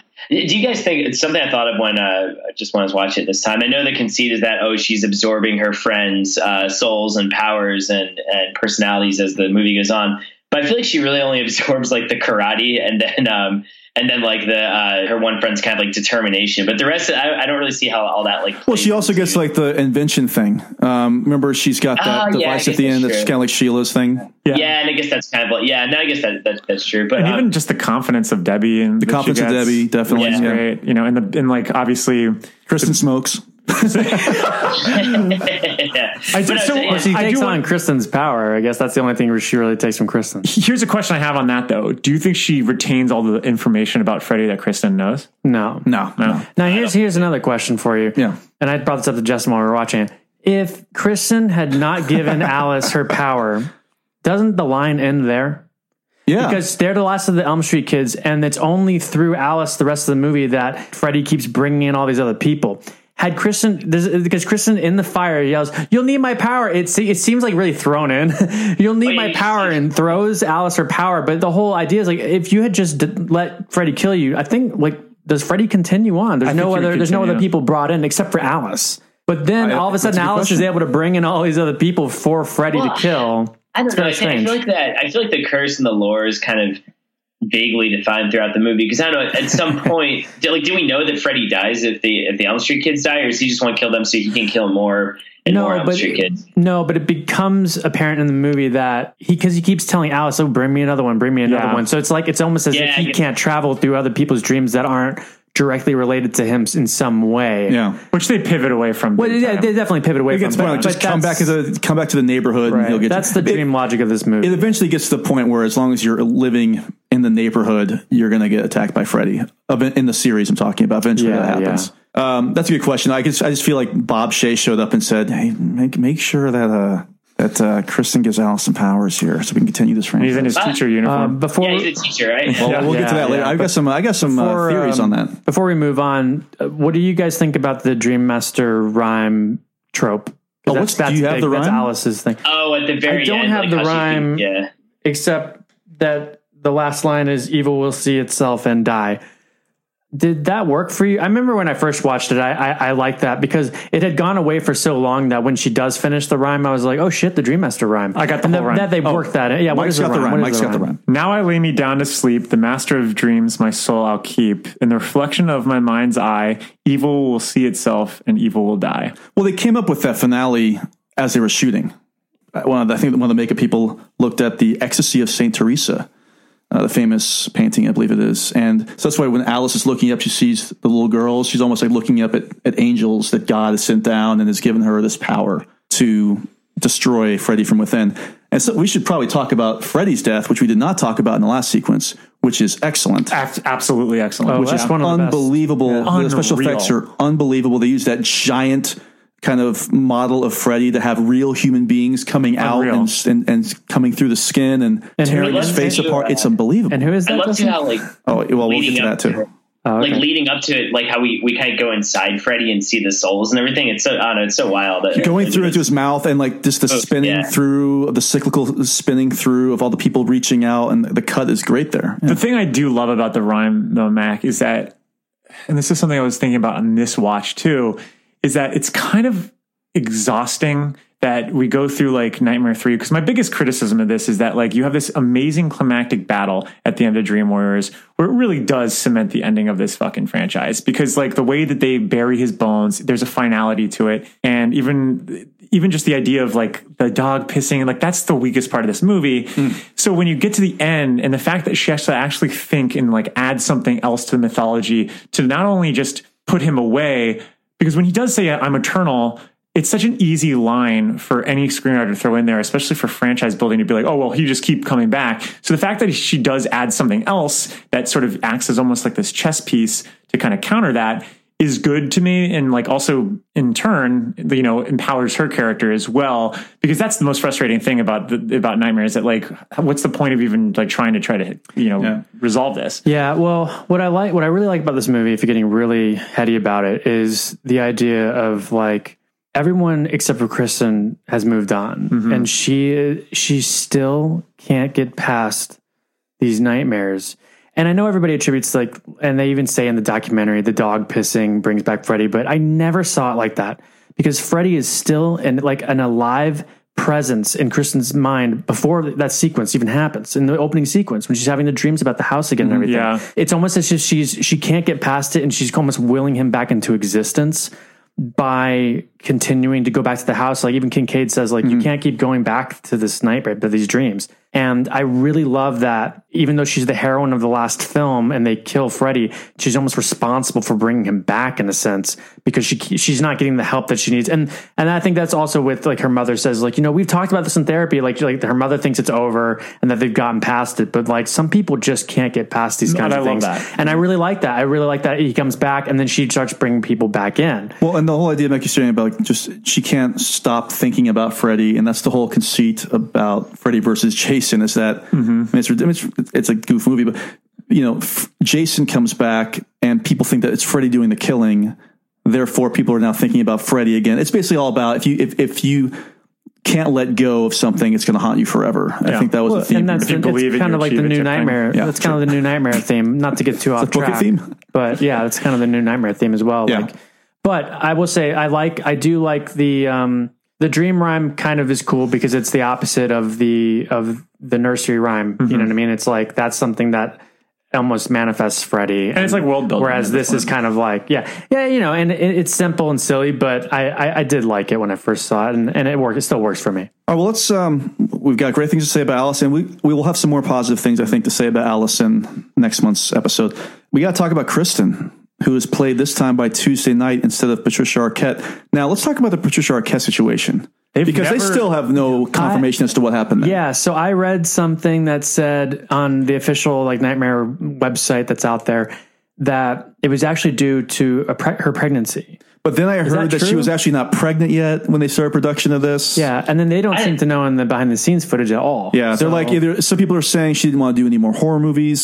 Some That's people what said she had said. I thought like she she she was just starting to get more offers and she Yeah, wanted to see more serious stuff. But other producers were also saying that that they heard that she wanted more money, and then somebody else had said that she was just busy doing something else and couldn't do it. I mean, there's no definitive answer out there. I have a question for this based on this. If you do you think that the reason why they pivot away from the Dream Warriors is because they couldn't get Fisher Arquette to come back? We'll have to read the original screenplay. We'll never know. I mean, You know, I still like the idea. I think even if she was in this, I think she still would die halfway through because I think that you've got to continue to grow the franchise and you've got to keep it moving forward. Yeah.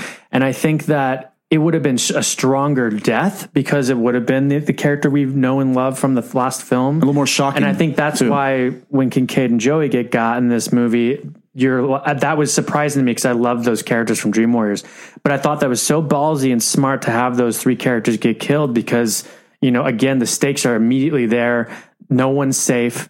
And I, yeah, I was sad that Patricia Arquette couldn't come come through because I was very confused. I remember Justin explaining to me when I was a kid. I was like, "Well, who's this girl?" And he's like, "Oh, it's, it's the character from last Sit movie." down, I was let me like, tell you. I was like, "Well, why didn't they just not have her in the movie and just have it follow Joey or someone else that did come back?" You know, but uh, you know, what can you do? Well, that was that's the thing that's so crazy is that like you go into this movie and you don't even hear her name until like after the dream sequence at the end. So like you're in- going in that movie and you have no idea about the production history or the inside baseball of it, which pretty much nobody did at the time. You're probably like, what the fuck is going on in this movie? You know? Joey Kincaid are calling her Kristen for some reason. Yeah. Um, yeah, you know, here's something. I don't think Patricia Arquette's that great in Dream Warriors, to be honest either. with you. I don't. And but I will say that, and I'm not sure if it's because of the performance or what, but there's a lot of ADR in this movie. Now, you know, there is a lot of people might not know what ADR is. And ADR is basically that they'll shoot a scene, and for one reason or the other, they will re-record all the dialogue in the studio.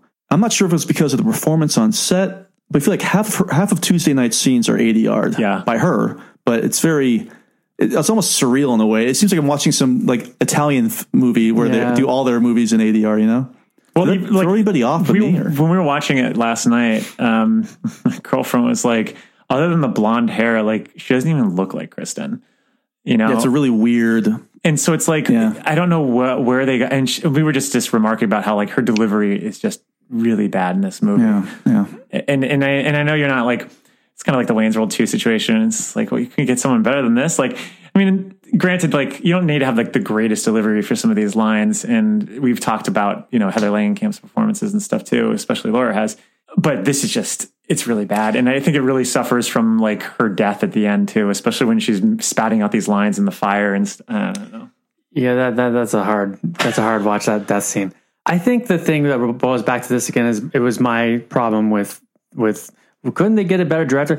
They were getting who and so, anybody that would do this role because they're going to be dead in the first forty minutes, and they don't have to pay her very much. Except because again, Patricia Arquette maybe she did want more money, and they were like, "Nah, we're not going to do that." So then when they had to get another actress to come in, they were like, "Oh, well, we're not going to pay this woman anything." You know what I mean? I mean, and honestly, you, you go around to to act, up and coming actresses, and they're like, "Hey, do you want to reprise this role that was made famous by this woman in the last movie?" Maybe for forty minutes, but you know, I, I would have just done. I would have done it for nothing. You know, Dan, what do you Um, think about. Tuesday Knight as, as Kristen in this movie? I think she's fine. I mean, it's it goes back to what I was saying before. I, I think the balance of Kristen, uh, just Kristen in this movie in general, is just a little bit off. So I feel like I can't fault the performance. I, I think she was just kind of given. I think that was a, hu- a huge thing to ask of her to like embody exactly what Patricia Arquette did. So I I actually didn't notice the ADR, and um, once again, it's she's not especially memorable, but I don't. Given what she had to work with and the situation she was going into, I, I it's fine. It's not like a deal breaker for me. You know, I do agree that her death. Once again, it feels surprising, not in a good way. It's not like oh, it's not like when uh, you know Ned Stark gets killed, and you're like, holy shit, I can't believe they did that. it's kind of it's kind of just like a oh wait, what? She's dead? Oh okay, you know, it, Well, but- that's it's filmed so quickly, it just doesn't land for me. Well, by the time she dies, there's such an inevitability to it because you've already seen, you know, Joey and Kincaid, you know, fall wayside. So it's like, well, it's going to happen. I do like how they lead up to it because, you know, we've, they've teased for about, you know, for the whole movie throughout Dream Warriors that her mother has no interest in actually believing anything she's saying. Still, yeah. And the fact that it is her mother who pretty much condemns her to death because the sleeping pills, even if someone's shaking you, you're not going to wake up. So like they, I mean, yeah, no, I've got a little Easter egg there. go for it. So I, I'd never noticed this before, but when when Kristen is like binging out on the sleeping pills because of her mom binging out, um, falling asleep on the floor, there's a magazine open on the floor next to her head, and it's a picture of Johnny Depp. It is. That's we stopped it. We Yeah. paused it just at the right moment. We were like, "Oh, it is Johnny Depp!" Like that's a cool That's little, really cool. little throwback. Um, it doesn't really make sense in the world, but that's still kind of fun.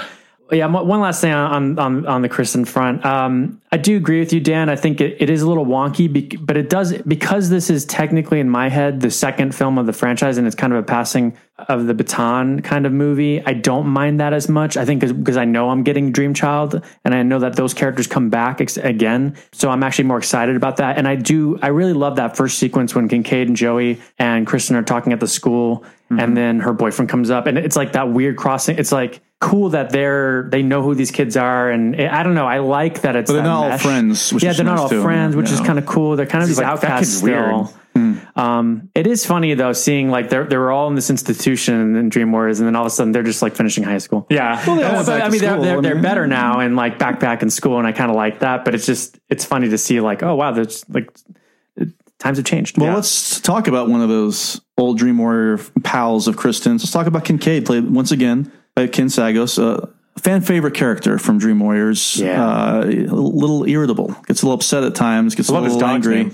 His dog, of course, is named Jason. Jason, which had to be a nod to Friday Thirteenth, Yeah. right? Had to be a nod. Oh yeah, absolutely. There's Yeah, also he, also has a poster for The Hills Have Eyes in his room. Oh, a little shout out to Wes Craven and um, Evil Dead. Yeah. which also is a poster of The Hills Have Eyes. Yeah, I say Kristen has a poster, I believe, of uh, Garfield. I think he does. She does actually though. I love so. that. Yeah, so Kincaid Garfield's first sleeping in that in uh, in that portrait. fucking. Garfield. Yes, Garfield's in the goddamn movie. Lasagna. Oh god, what if Garfield pissed on the grave? I think he's holding it. a tennis racket. I think it's a poster that says something like "pain something or other." I, I looked it up. Oh, okay. okay. so Kincaid, of course, doesn't believe what's happening at first. He thinks Freddy's dead. Of course, he's proven wrong because we return to the junkyard, which is, by the way, the same set from the third movie. Is it really the It's the same, same set? set. wow. That's pretty cool. It's the same set. They actually they came back to it because it was apparently so popular, right? Like it was. Yeah. that, that's what I read. Yeah, like that And, was just. Like I mean, the, the poster of the fourth movie is the junkyard, mm-hmm. even though it's in it for only one dream sequence. And we talked about earlier how, J- how the dog pisses. Or sorry, Renny Harlin just says, ah, you know, we had the dog piss. We thought it'd be funny. But Robert Englund tries to make it something else. Oh, like, I know. Well, if you, if you read into it, it's like the, the hounds of hell. It's a hellhound, of Yeah, course. give me a break. Um, animal brings animal back to life. It's like, no, It, would have been far more effective. This is how I was, I was thinking about it. I was like, how could they do this and still have the dog? And like, why didn't they just have it where you know Kincaid just wakes up, he's in the trunk, same thing as, it- as as it does in the movie. He looks around, and he sees his dog sitting there, and all of a sudden the, the cars are like rumbling as his dog starts digging, and he keeps digging. He's like, no, get away from it. And then the dog, you know, does this thing where he like barks at him and then growls because that's actually still effective and frightening. And just have the dog dig him up.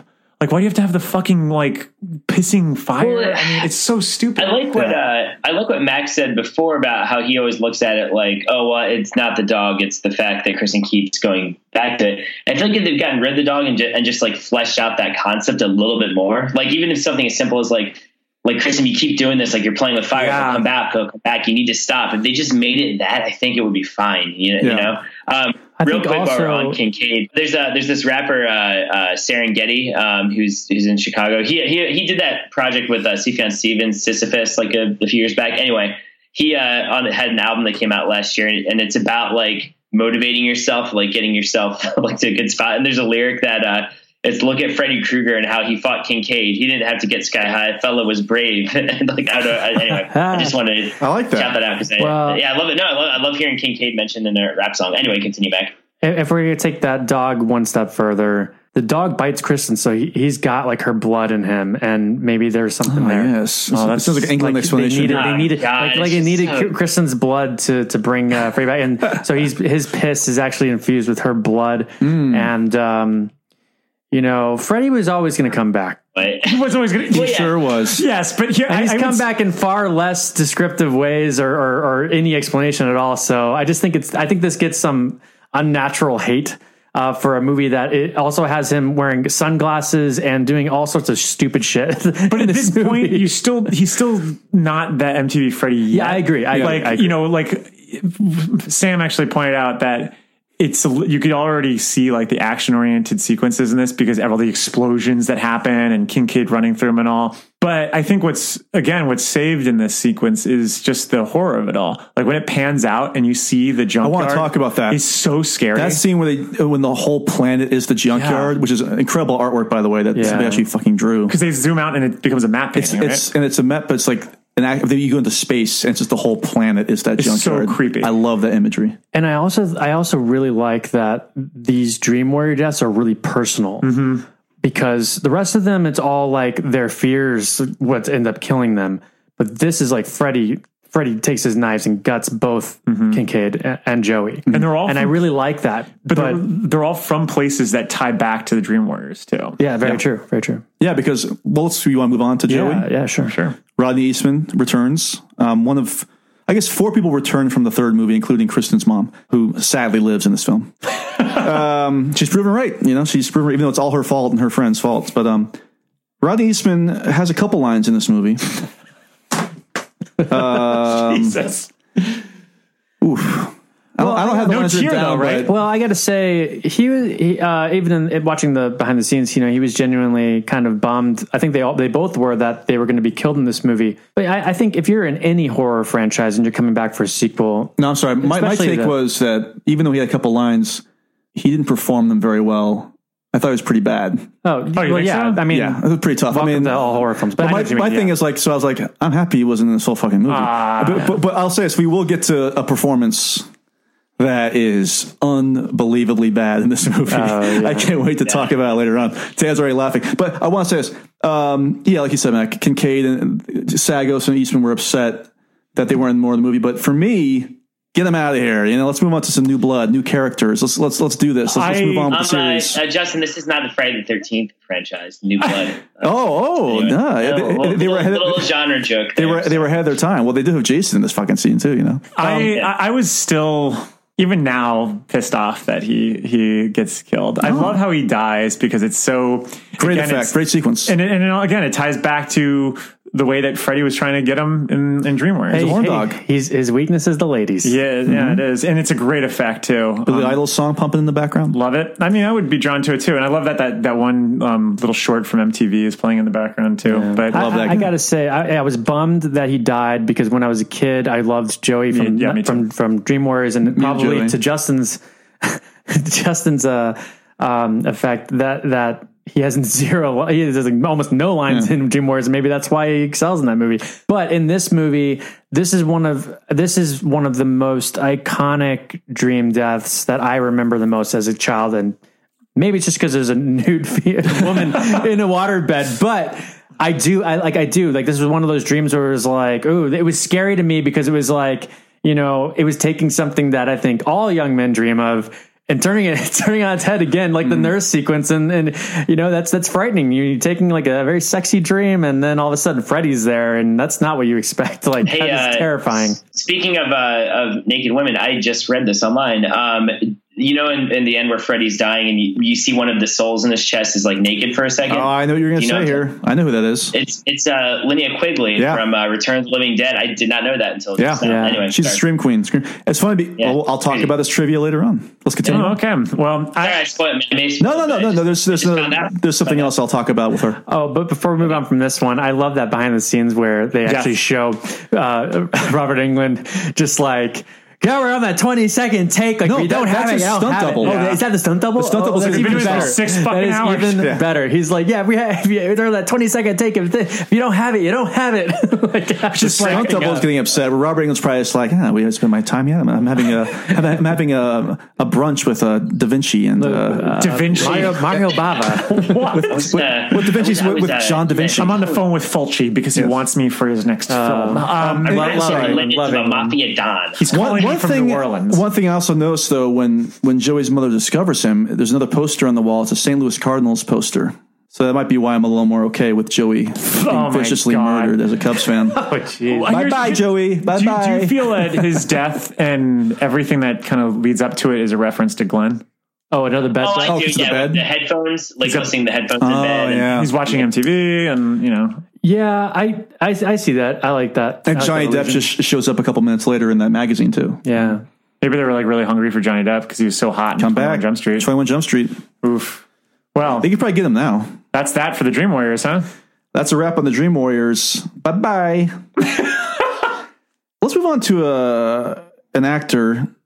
I have no idea who you're going to choose next. I know this could This be literally fun. this could be literally anybody. Yeah, This is exciting. I'm excited. Andras Jones is Rick. Okay. Now, here's the thing I always thought about watching this movie. I always thought, oh, this guy's like a Christian Slater wannabe. Absolutely, Heathers yeah. Heathers came out after this movie. Oh wow. 87 was Heather. So. Heathers came out. Heathers came out like a month or so after this movie came out. Was I Heathers kept 88? saying I kept saying that he was a telling you, poor I, I looked. At, I Christian looked Slater. it up. It's not. No, I looked up. Check out. Check out the release dates to, for all this stuff. Yeah, it's October 1st, 1988. Isn't that But I crazy? think he doesn't. He doesn't have that effortless cool that Christian Slater does. but what you we're know saying what I mean? is he's not trying to do Christian Slater. Well, no, I know, but but I'm just saying. I think I, what I'm saying is I think an actor like Christian Slater could have made this role work a little bit better, at least for me. Do you, do you know I, what I, I mean? don't Like, know. for me, I, I think that he actually. I I don't know. Dan. I just think he does a pretty good job, and I'll, and I'll tell you, You why. think so? I think Oh, so man. because there's a scene when when Dan is saying how like uh, I think your sister's lost it. Yeah. and you see this guy acting off of Dan. I know maybe it's a, maybe this is more of an insult towards Dan, but I feel like oh, there's an actual young actor there in Jones and a hunk in the guy who plays Yes. Dan. Is it the locker room sequence? It's the locker when he runs died? down the hall and like and he like Like I, I got that he loved his younger sister Mm-hmm. and he had a relationship with Zach. I, I, I got that. I, I don't know. I, I felt like there was an actual good performance. No, I agree with you compared to the people that I, I think Sagoes is good, but like Rodney Eastman, you know, come on.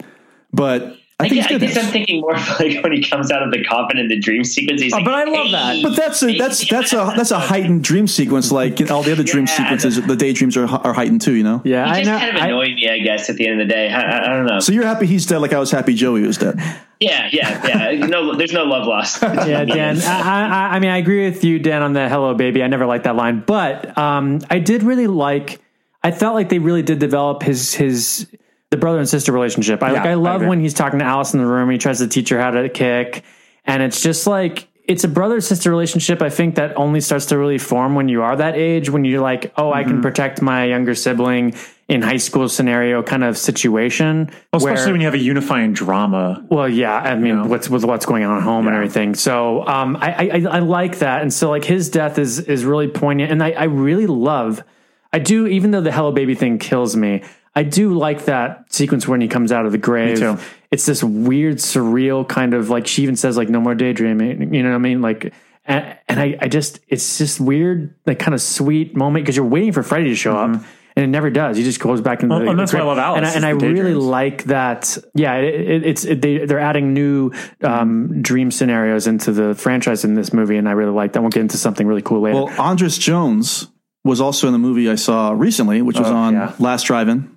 Sorority Babes in a Slimeball Bowl-O-Rama with Linnea Quigley. Hmm. That's all I want to say. ah, That was, I think, the next it year. all comes full cause wheel, as they say. He's a total, but it's funny. He's a total nerd in that movie, like glasses and like matted down hair and everything else. It's pretty I I really agree with you, Justin, on his performance here. I thought that even just kind of rewatching it again, had not even noticed a few things like just his little, just what he says with his face a lot of the times. Like even Like when when his Kristen's dad comes dead. home, you know.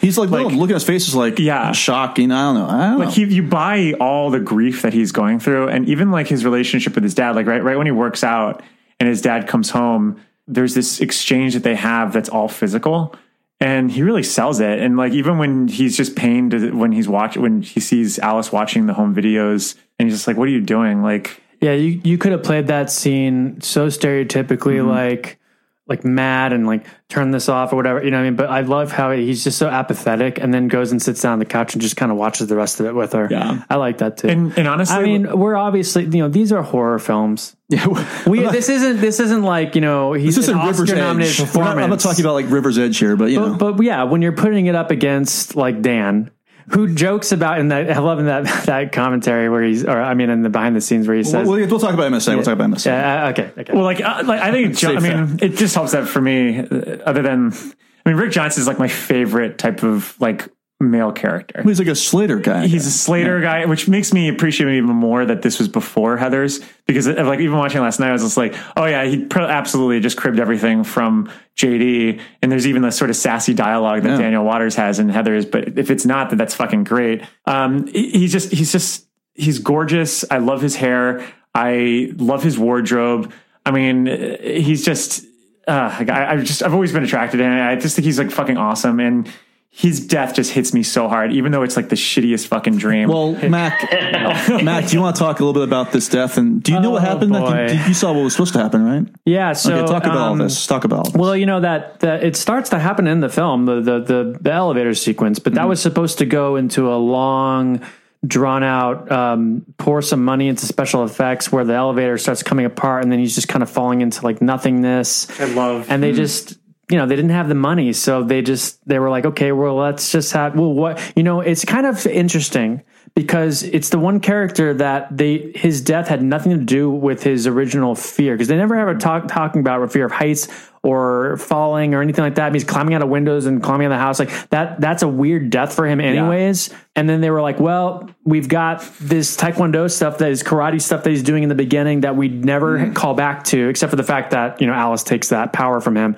Let's have him do this." And it's funny to, to hear the behind the scenes stuff as well. You know, when he's talking about like you know he trained for like two weeks and then all of a sudden they're like nah, bro, you're just gonna fight air, and we just wanted you to throw some like roundhouse punches and stuff, and, and he, which he was just like bummed about. And honestly, it's funny because I remember when I watched this as a kid, I actually liked the sequence. I think I liked him fighting like that. He was so. it's so funny now, but He's he was so so in tune. He was so in tune with himself and and and karate, and uh, that he like knew where Freddy was in the room. And so when he starts fighting him, I always thought that was cool. And then obviously the glove, the glove gets him, which seems so cheap. which like is literally which- staring yeah, at it. it It's is. absolutely cheap. It is. And looking back at it now, I'm like, oh god, this is awful. And like, wow, they really just didn't have any budget. And they said they even just like had to, they just draped some stuff, and they thought, oh, maybe this look like a, a dojo, you know? like I will it was say really though, at thrown least in there. because it's an early on death, it gives this effect of all the deaths escalating. Like by the time we get to the cockroach, it's like so it's like so not that you know, which I do Yeah, appreciate. yeah. Would, would you guys would you guys also say because when I was younger, before I saw any of the Nightmare sequels. The deaths that I would always hear about on the playground and that would get circulated among like my elementary school class were always the ones like this, like, oh yeah, it's so cool. There's karate and in the fifth one there's a comic book and then there's a video Yeah. game. Like I feel like those were the Mhm. ones that when you were a little kid you thought were really cool, you know, because they had to do with things you were into, like martial arts and uh, comics and video games and things like that. But yeah, now as an adult, like oh, it's like the fucking lamest death and one of the lamest ones. in. Gosh, Dan, it really is. And you know, uh, one thing I wasn't talking about on the playground was like, oh, did you guys really love that that pan flute version of the Nightmare on Elm Street theme that's playing? How about Freddy's dialogue in this scene in terms of like, Oh, boy. Uh, no, it's like it's like you know. Ah, Freddy say So bad. the art of ninja is. It's like, oh Jesus! But I, don't, I don't, I don't mind. I don't. and this guy mind molested kids. You know, I mean, But but it's like just a one liner. I, I can I, I can get past that, but as these movies go along, he just it's like in the fifth one with the super prey thing. Like he just keeps talking, and you're like, dude, just shut up, just shut shut, up. shut, already. shut, shut, Well, shut, it's, shut, it's shut. also weird too because like I guess karate was like a huge thing because the Karate Kid in mm-hmm. '84 and then uh, two was like '86 I think. 85, 86, yeah. And then the third one's '89. And by then it That was, was the kind of peak. like yeah, that was done. There was nowhere else to go. Yeah. The top of a bonsai tree at that point. Sudi's curious that because I mean, when I was younger, around this age, I was in kindergarten around the time this movie started coming out. So like, I was going to karate class. So it was a huge thing. Like, it was there's a ubiquitous nature to karate at that point. So it, it definitely feels of the time for sure. But I do wish that there was some sort of better resolution to his death than just him staring at the fucking claw and it flying into his chest. It just seems so easy. It's like the fight scene in like Wayne's World too. you know? Yeah, right? Oh yeah, which I actually love. I love Wayne's World too. But yeah, Seinfeld, Party of Three. They're the same actor from Wayne's World too. It is. It is. Yeah. Mac, I, you start talking about him. Oh baby, We got to talk about Danny Danny Hassel as Dan. Tell your story, Mac. So in the behind the scenes, I, I'm just here to repeat "Never Sleep Again" um, moments. But I just watched it this morning. Behind the scenes, Dan says that they didn't really have the character fleshed out yet, and he thought that they just told him that the character's name was Dan because they thought he was so dumb that he, you know, wasn't going to remember that his character's name when he's being called on during the actual during the actual scene. No, wait, to be fair, he said he thought maybe that's what they were thinking. Yeah, they yeah, didn't yeah. Actually why. say that's why they did it. But that, but, he thinks that maybe they they took the name Dan just because they were like, oh, your name's Dan. I get, yeah, Sure, okay, let's just call him Dan. You know what I mean? But however, um, he's so I I.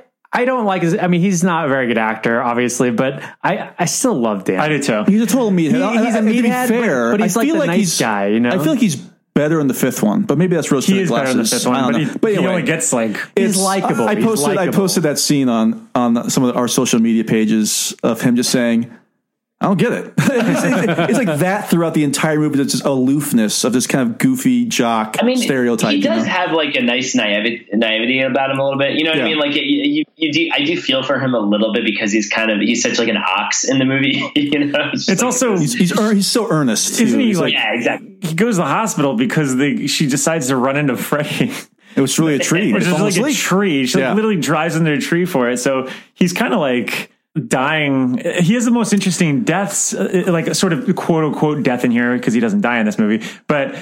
The way that he, ki- you know, we this is like what the first times we see someone dissipate out of the dream and into reality. yeah You might be right, like yeah. that's kind of cool. Yeah. What I also like about his character is that he becomes he becomes kind of the damsel in distress, Mm-hmm. and I like that Alice has to save him, and that she doesn't need him there for the final confrontation. That he does dissolve out. But I'm he's, driving. but he's game to be. He really wants to fight. He he he does show up. He does show up when when he starts to realize that this is happening. He does become like one of the guys you're rooting for with her. And he takes down his co uh, his coworker, his colleague, his, coworker. his, his friend. Oh, in the in the locker, locker room. room. He's like, yeah. "Fuck you, man." Again, Yeah. he's like he's a lovable, likable, dumb jock that like y- you know he his heart's in the right place. He's Well, just for- not, you forgive know, me if I I'm do, wrong. I do like his character. Forgive me if I'm wrong. He's also one major league hunk. He is one. is. Definitely Major League I Hunk. think- and that's in a series full of Major League hunks. I so, agree, uh, hundred percent. These are like Hall of Fame hunks, in my opinion. Hall of Fame. Give him a He's plaque. the he's the He's Barry also- Bonds of of Major no, League because that would mean he wasn't really a hunk. He was cheating. Uh, that's true. All right, he, was- he was the um the he was the Joe DiMaggio of Major League hunks. I don't know. I mean, he's also mainly there in to an extent to uh, exposition. A Yeah, lot yeah, of things are explained to him about Freddy, is, so yeah. that people that are so that the people that love to go see films that they haven't seen the first three, four, five, or twenty one in the Marvel universe go to see the like ten billionth sequel and never saw a movie. This character's for them, so that now they know who Freddy is. Well, finally. look, Third- we're gonna have a lot to half in the say. We're gonna have a lot to say about Dan and Danny Hassel in our next episode. So let's Very true. let's God, uh, oof, let's pause on that. Jesus Next character.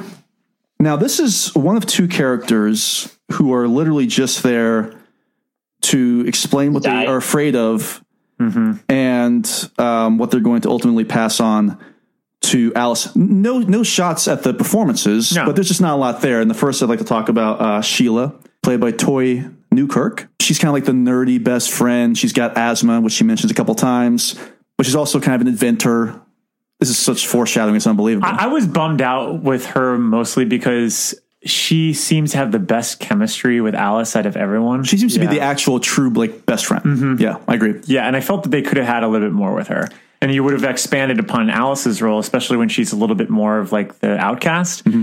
And you would kind of give a little bit more power there. And uh, while also, you know, getting to know Sheila. And because, you know, she'd invent stuff. Like, that's fucking cool. Like, I want to see more of that. Yeah, I think she's probably the the better actress out of the group. Yeah. that's actually giving a real performance. Like like I, I an actual performance and delivering the lines in a way that's interesting. And yeah, that's why fun and I wanted to say, even though there wasn't a lot of a character, it wasn't right, because of the right. performance. They don't any give her a lot yeah. to do, and she's gone pretty quickly. She's definitely like. We need more body count. We need more, you know. So who who, who else can we like throw into the mix? But I, I yeah, I do like her character, and she's gone really quickly. Dan, Um, yeah, Dan, what do you think?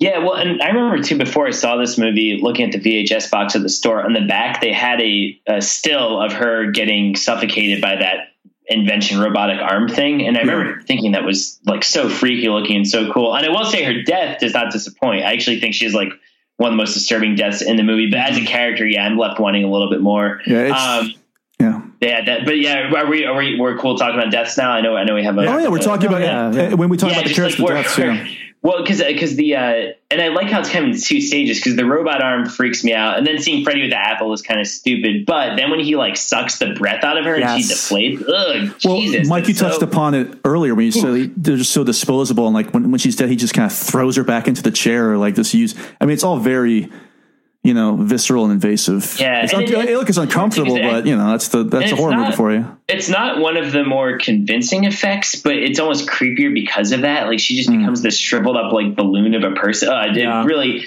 I always forget that that happens because I think because when I was a kid I, and seeing that video box, I always remember the robot arm a little bit better.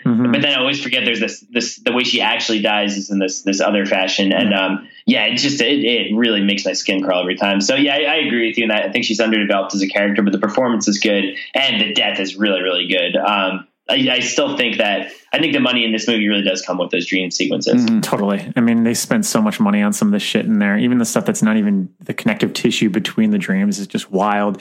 Uh, yeah, Sheila's death is really in- intense because I mean, we all have daydreamed in class. We've all fallen asleep in class. So there's a sort of like you know relatability to it, but also like there's a tension to the sense that she can't even get out of her desk and like even thinking about it, I'm like, would I be able to even like shimmy my way out? Like, there's just a tension that's tied to it.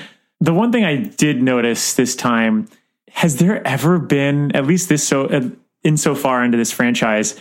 I feel like they've said Freddy or used the word the name Freddy more than ever. Like when he's like writing, it's like you know, learning is fun with Freddy. Like, it, Oh, it's this like one- it's even like the font of the movie too. Like, Yeah, it's like even the in the Freddy's font. Revenge font. So- I mean, from the posters. I feel like that's like it, I just noticed it through her death that like wow they really were trying to brand not even just Krueger but the Freddy name. Like if you hear Freddy, That's it. Because I don't remember them saying Freddy as much as that. It's always because like Nancy says Krueger. Yeah. So I don't know. What, what do I you always laugh when someone says Fred, every now and then someone will say Fred Krueger. Yeah. it's always funny to me. I don't know why. I like when Henry Winkler says Fred uh, in uh, Scream. No, sorry, Fred. Oh, sorry, Fred. Mac. what, do- what do you guys think about the uh, supposed Harlin talking to the actress? let's talk about this. So she, uh, Toy, Kirk, Toy turtle. Newkirk in this documentary, which is outstanding, by the way, but we'll go ahead and keep talking about it. Uh, she says that Renny Harlin told her on set that she didn't, didn't sound quote unquote black enough and that they were going to have to like ADR all of her dialogue. And she was like, what the fuck are you talking about? And then Harlin tossed uh, Bob Shaye under the, the bus and said that was him. He said, well, maybe it was Bob Shaye that said, not me. But then they didn't end up doing that. They kept the performance intact. And they said, she did say, though, after the movie, he apologized and said that she was actually great in it and he didn't know what he was talking about and blah, blah, blah, blah. Still, oof, uh, I'm not sure that would fly Hey, today in Hey, the face of To- Twitter. Toy Newkirk is the one to be laughing right now because she's probably had the best career out of anyone on this. Yeah, what's her right story? Because I mean, she's yeah. she's become a huge producer. I mean, Mhm. she went on to like produce shows for like Fox, We, Bravo, NBC, E. Um, she's developed like biographies for Vanessa Williams, Billy Joel, the Eagles. Ah, Dan. Wait, did she Um, do the Eagles documentary? No, I don't think she did. But she She- uh, she, she did like the tra- she's done heart. like Tracey Ullman specials. She's worked on Discovery Science. She's done stuff with like Howard Stern. She's already working with Hulu. So she's she's So, That. yeah, you're saying she did pretty well. Oh yeah, I would say so. But no, that's great. Yeah, Yeah. I, I um when she said that on the doc about that with the thing with Renny Harlin, I actually thought, you know, of course, like that's just how the, the business was back then. Of course, like And I, there and were I, some no shitty offense, things but going I on like totally behind the scenes. believed that Renny Harlin would have said that. It was like, no, no Because he's way. like, I'm from Finland. But what also, do I know? right, and exactly, he says that, but I'm also like, yeah, he probably had no fucking clue, and then and only probably had a lot of experiences watching like you know MTV's version of you know I mean stuff It's like still that. But again, awful. awful. She she schooled him though, and and then they said in the reviews like there was a lot of praise of that character and stuff, and we're praising her character right now. We just there wasn't enough of her character. And they talk about her character So- in uh, the Horror Noire doctor, documentary also. They do. Her and Kincaid. And also, um, we'll talk about the fifth movie, another good character in that, too. Um, next character. I want to save the best for last in terms of death. Can we can I talk about Yeah, something else here? yeah, that's well, brief, a brief little theory here. okay. Bob Shaye, the producer, head of the New Line, is in this film. He's a lecturer, right? Now he was also, of course, in Freddy's Revenge. He was working at the the gay bar, Yeah. like a leather outfit. Now, what, what do we see when we see him in Part Four? What's the first thing we notice? He's He- teaching. He's teaching, but he's Yeah. yawning. Is this suppo- is this maybe the same character from Part Oh, Two? And he's and tired kind because of a long up- night, a long It night lines out. up with the uh, phys ed coach too. It's like maybe Yeah. they both have they both have double lives a little bit. Although the phys ed coach is weird because it, it seems to be pretty open that he does that. But no, Wait, wait, what do you're you say? Like when you first see him, what what's In this movie, the first thing before he starts speaking, he's yawning.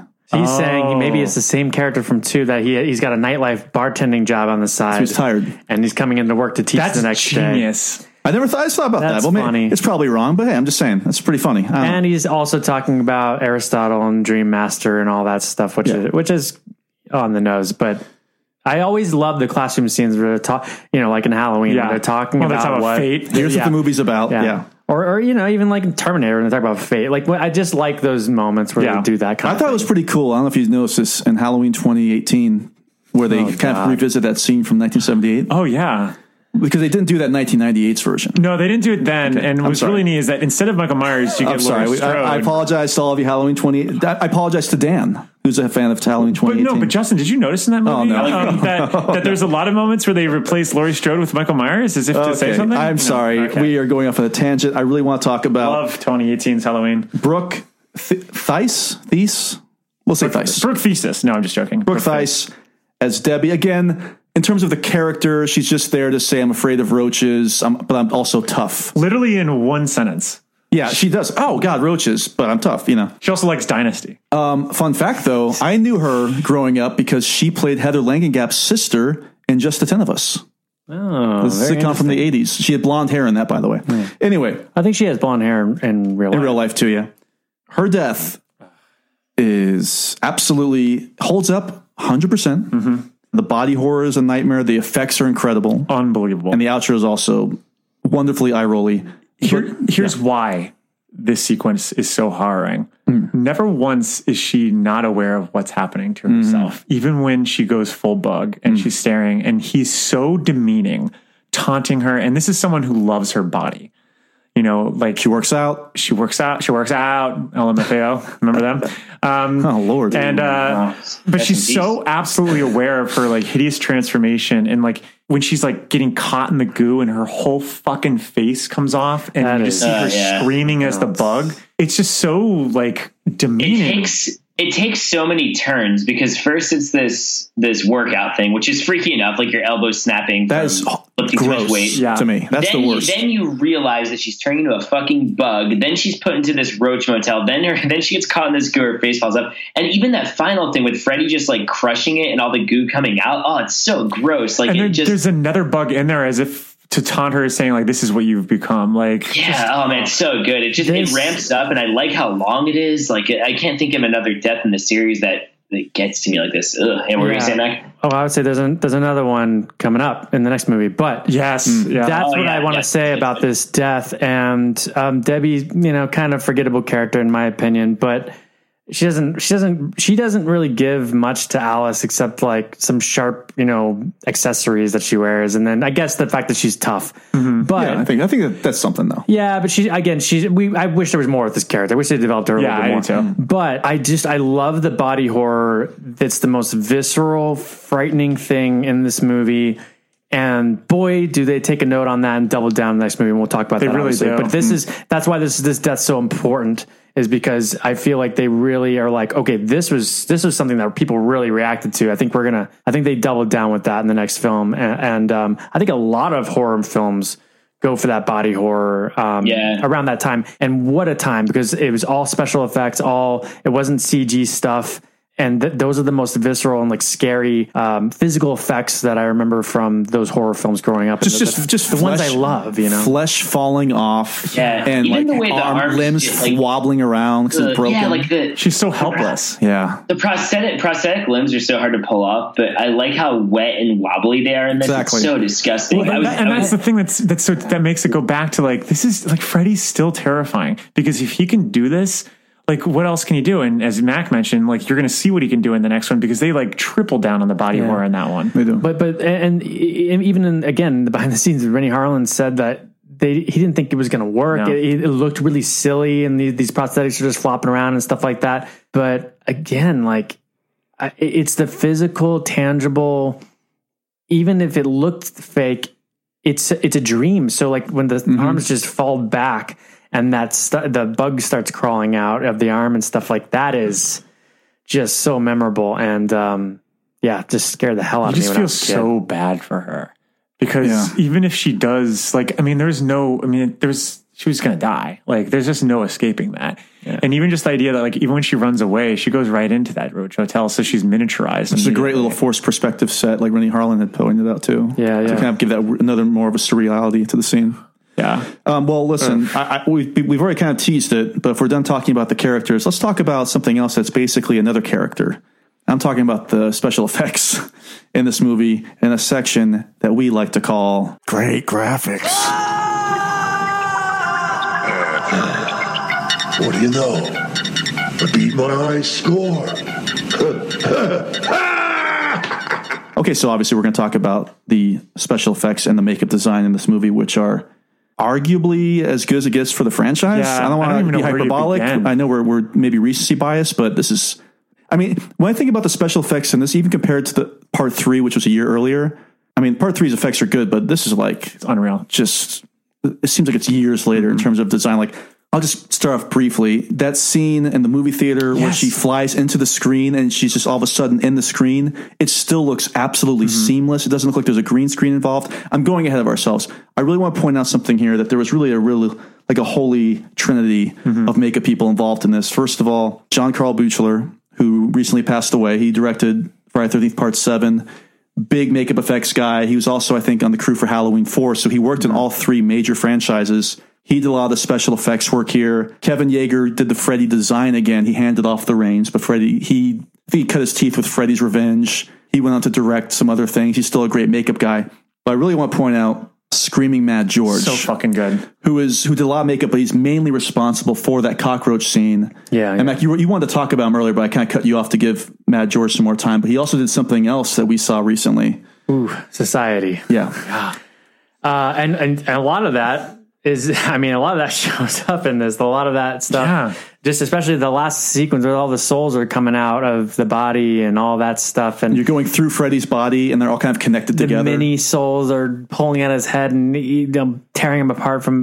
That is just one of the best deaths for Freddy and special effects sequences, in my opinion, in the whole franchise. It's so visceral, and again, it's just. It seems silly. I can see them filming that and just being like, "Wow, this is silly. This isn't going to be effective." But man, it is so effective. and really and I guess you know it's the way you're capturing that and the music you're using and whatever.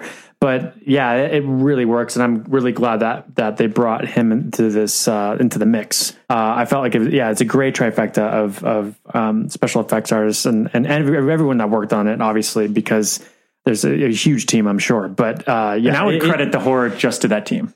Yeah, in the yeah. whole movie. Like, No, yeah, not that's true. for it all Yeah, that's working. very true. You know, Because Englund's not. I just don't think England is, is scary in this uh, without that team. No, I agree, hundred percent. I I mean, just that, bo- the, the, like, yeah, like you were mentioning, like, think about the shit that they do in this. Like, they they literally like have souls in a fucking pizza, and he's like eating them and gushing them out, and like it's played for like comic effect in the in the sense. Oh, but but when you really creepy, think yeah. about it, it's so fucking gross. gross. When that knife goes right into Rick's head, Most one of the most beloved Ugh. characters in the movie. Especially to Alice, and it's just like, look how just it's just uh, it's it's so demeaning. Like that's the thing. It's like demeaning horror that he has. It's cruel, and it adds so much to the hammy performance of of Englund because it's it's like such a great juxtaposition because you have this thing like again you're like you're drawn in like oh this guy's funny oh my god look what he's doing like that's so fucking good And like we were saying earlier with the writer's strike, they had to lean on the special effects Yeah. and and the spectacle angle. And boy, did it work out in their favor because that that stuff is really good. Man, you know what's really interesting is that this is so the Screaming Mad, you know, Screaming Mad George, he really did like he really was obsessed with like like fucking up bodies. The guy because he was in the Guyver, and that movie. Oh yeah, Because like the thing is like I, I'm always wondered like why they haven't actually like leaned in more on transformation horror because it's it's literally there's nothing more timeless and terrifying than the human body because we all have it and we should all be scared of it. But like, yeah, like the Guyver, like holy shit, what they do with Mark Hamill in that movie is just so like that's haunted me for forever, and I can't believe it's both of them that did it, or it's he did both of these movies because the cockroach thing is is honestly like out of all the horror movies I've ever seen, other than The Fly, of course, it just has stuck with me for thirty something years at Yeah. this point. Yeah, it's it's it all stands up, and yeah, he he does an incredible job here. But let's let's talk about some of those special effects that we've seen in the movie. Dan, w- what to you stands out special effects wise? I mean, obviously, look, a lot of things we've already mentioned are the big standouts, but anything else stand out to you? Yeah, actually, when um, when Freddy's resurrected, his uh, muscles forming around his bones and the way his eyes come in, that's really like. I, I don't know. Any anytime there's uh, matter forming out of liquid, it just always freaks me out, and I think that still looks really, really good. Um, yeah. Even I mean, hey, even that dog piss, and that's a good fire use of practical fire. yeah, it's gone down there. It's real that's- fire. that's the one that sticks out to me. I mean, we, I, yeah, I feel like we've talked about the big ones like the roach motel and everything, but that, but I, yeah, we'll make sure we acknowledge that because that I, I, I always forget about it, and then when I watch it, I'm like, oh, this is actually kind of cool, you know? Yeah, and even like the the set design. You know, for a lot of things, like when you pan up over, I mean, again, it's all the sort of MTV music aesthetic and music video aesthetic, but like even like the classroom and the whole like tile flooring looks like it's Yeah, it's like Mac pointed it out. You know what I watching it. noticed when they come when they pull her out of the dream and they're like actually dealing with her her that the floor are, still looks like that. Like that Oh, actually really? is just the floor. Yeah. the Oh, that's creepy. Which is even more weird. Yeah. But you know what I wanted to bring up because there's not really a time to bring that up. There's a lot of dream crossover stuff into reality in this movie that they've never done before. Like when they walk by the lockers and then all of a sudden the tear is Yeah. there. Or um, yeah, like that floor.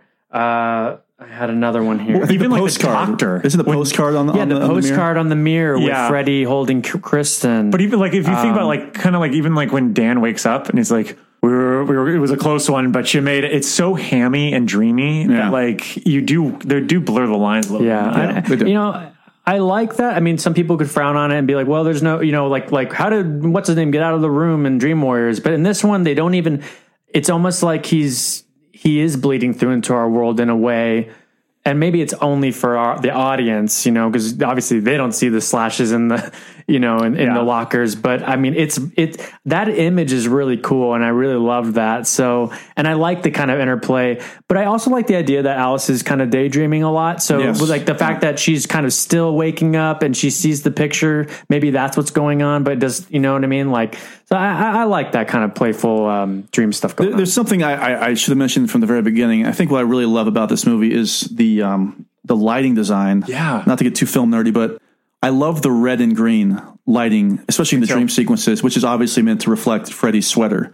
We really didn't get that before this movie. You get the red light, you get the green lights from like the movie theater going The in, diner. the hospital, the the I mean the diner especially. Yeah, I I just love the lighting and, in those sequences. They really pop out, and they really are emblematic of the MTV era too. They really stand. Out. Did out. you uh, recognize the name of the diner?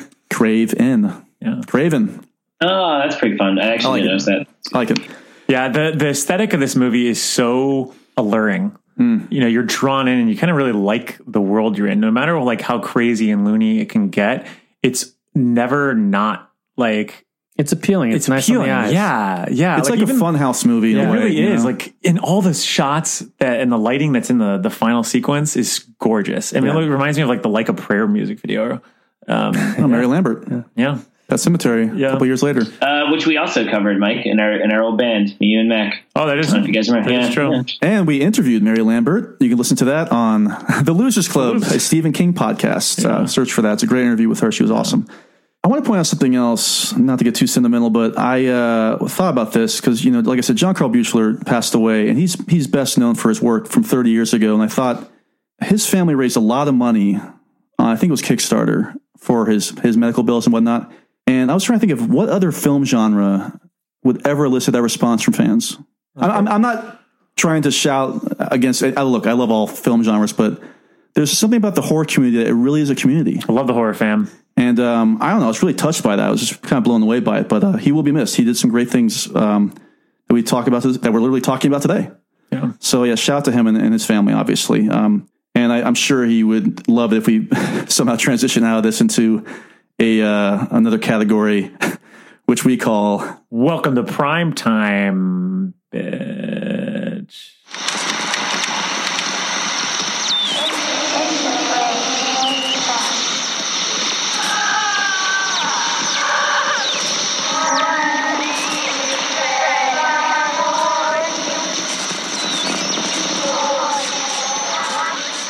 Welcome to Primetime, bitch, which is our favorite nightmare. Who would like to lead off? I think it's pretty obvious. I think we all agree, right? Do we? Well, we'll see. Okay. Once you check in, you can't check out. That's my, that's. There's nothing that ties That's, it for me. that's mine. Yeah. I I, I think that's my favorite death. Mm-hmm. I think Mac and I might be on the same page. Okay. Well, I'll let you do that. Okay, okay. But and we've already talked about ad nauseum, but mine is Deb's death, the cockroach scene. Yeah. It's great. Yeah. We've already gone into it a Yeah. billion, billion and one. Uh, it, it's just uh, terrifying. Always stuck with me. Dan and Mike, you agree with me? for me. You know? Yeah, I mean, I, I mean, I'm even thinking through the movies we haven't covered yet. I mean, I love the, I love the, uh, in the third one, like the Puppet Master death. We'll get to one of the ones in five I love, but this one, once again, just the pacing of it and how long it goes on. I think that's for, for me. I, I, I would actually like to talk about one that I like for a little bit, and then it gets really stupid that we haven't touched on yet. If you guys are, are cool with that, but, but does anyone have a, a different favorite than than uh than the, you can't check in, or you can check in, but you can't I check out? wonder if we're, are we, might, are, are we talking about the same scene, Dan? I think for me, Alice's dream, uh, the movie theater dream, and the diner scene is my favorite nightmare.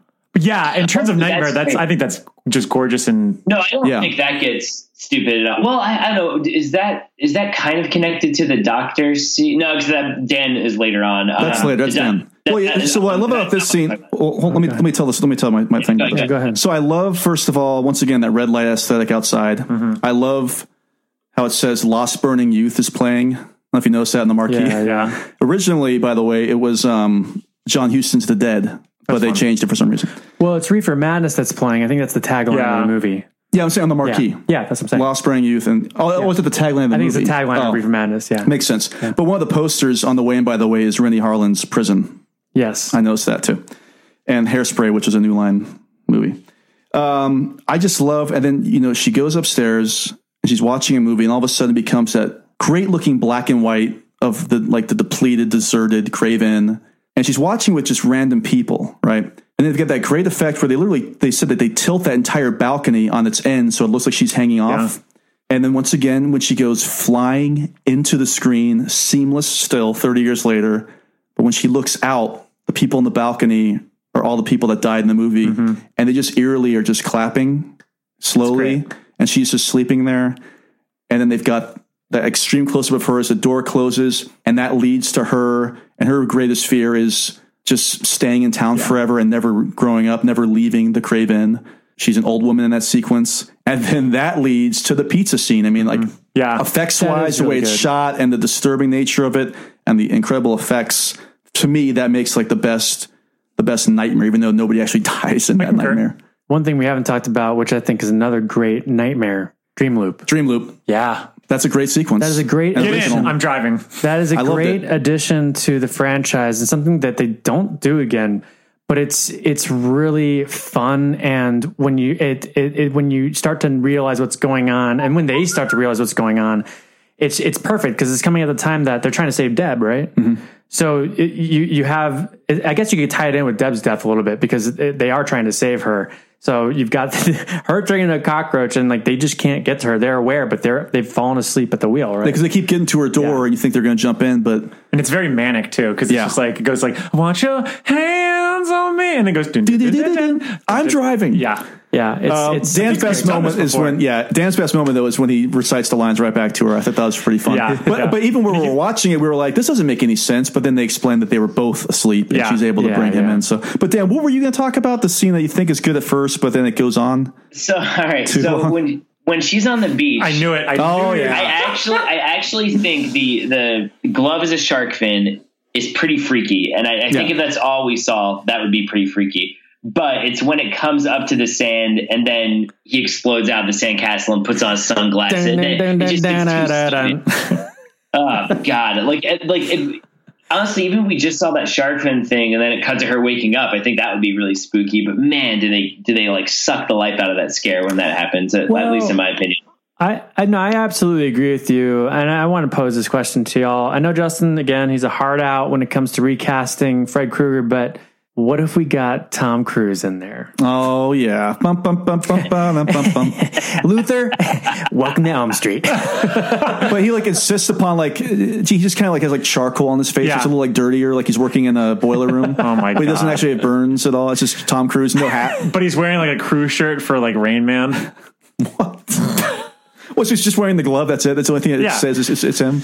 Yeah, no, it's Tom Cruise with the glove. Ah, cruising for kills. Yeah, I, I would, I would, I'd be down for that. I'm fine with that. You know, I take it all back. I- I Robert when- Englund can play Freddy for a while, but whenever he wants to give it up for uh, Tom Cruise? Cruise? to come on in, let's go. I'm saying Cruise in another 30 years could play this Like, he'll be eight, 90 years old. and he'll look forty. and still acting. I, I will say if uh, if if if you did have Tom Cruise as Freddy, would you say that Robert Englund would be performing on Cruise Control? Or Freddy Krueger would be on cruise control. Cruise- yeah. Robert Englund. I don't know, but Speed too. Cruise Control, ooh, Yeah. uh, on the water, just like with the sharks. Dan, any takes on uh, Tom Cruise as Freddy Krueger? I Someone mean, I don't know. With enough this. makeup. I mean, here he already did the makeup thing in uh, Vanilla Sky. I think he could actually do an Hmm. okay job if they did a remake and, and put a lot of prosthetics. Well, there's I a think he'd be scene in, in Vanilla Sky where he goes, "It's a nightmare." He does. No Yeah, he- joke. so there you go. Yeah, I mean, look, I I had I think Tom Cruise is probably a big weirdo, and I I don't agree with Scientology or anything like that. But hey, man, I love I love the guy's performances. What can I say? I love him at Magnolia.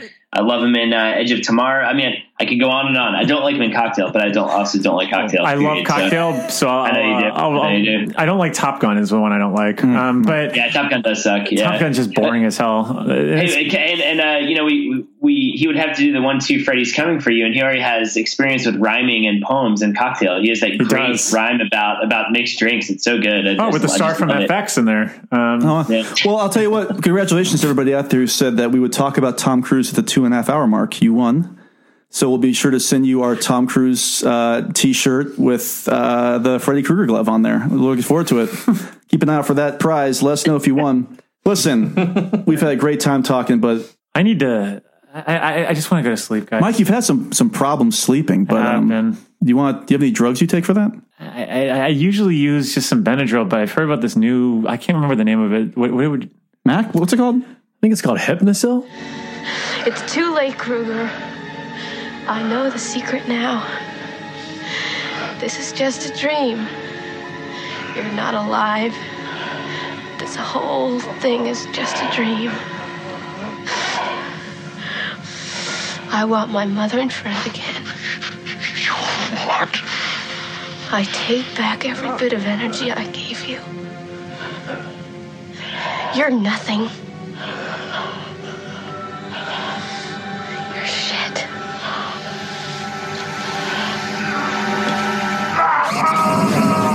Okay, we've reached the final portion of the program, everybody. Some of you out there are like, no, more, more. And, and but I feel like a lot of you are like, thank God I've got other podcasts to listen to this month.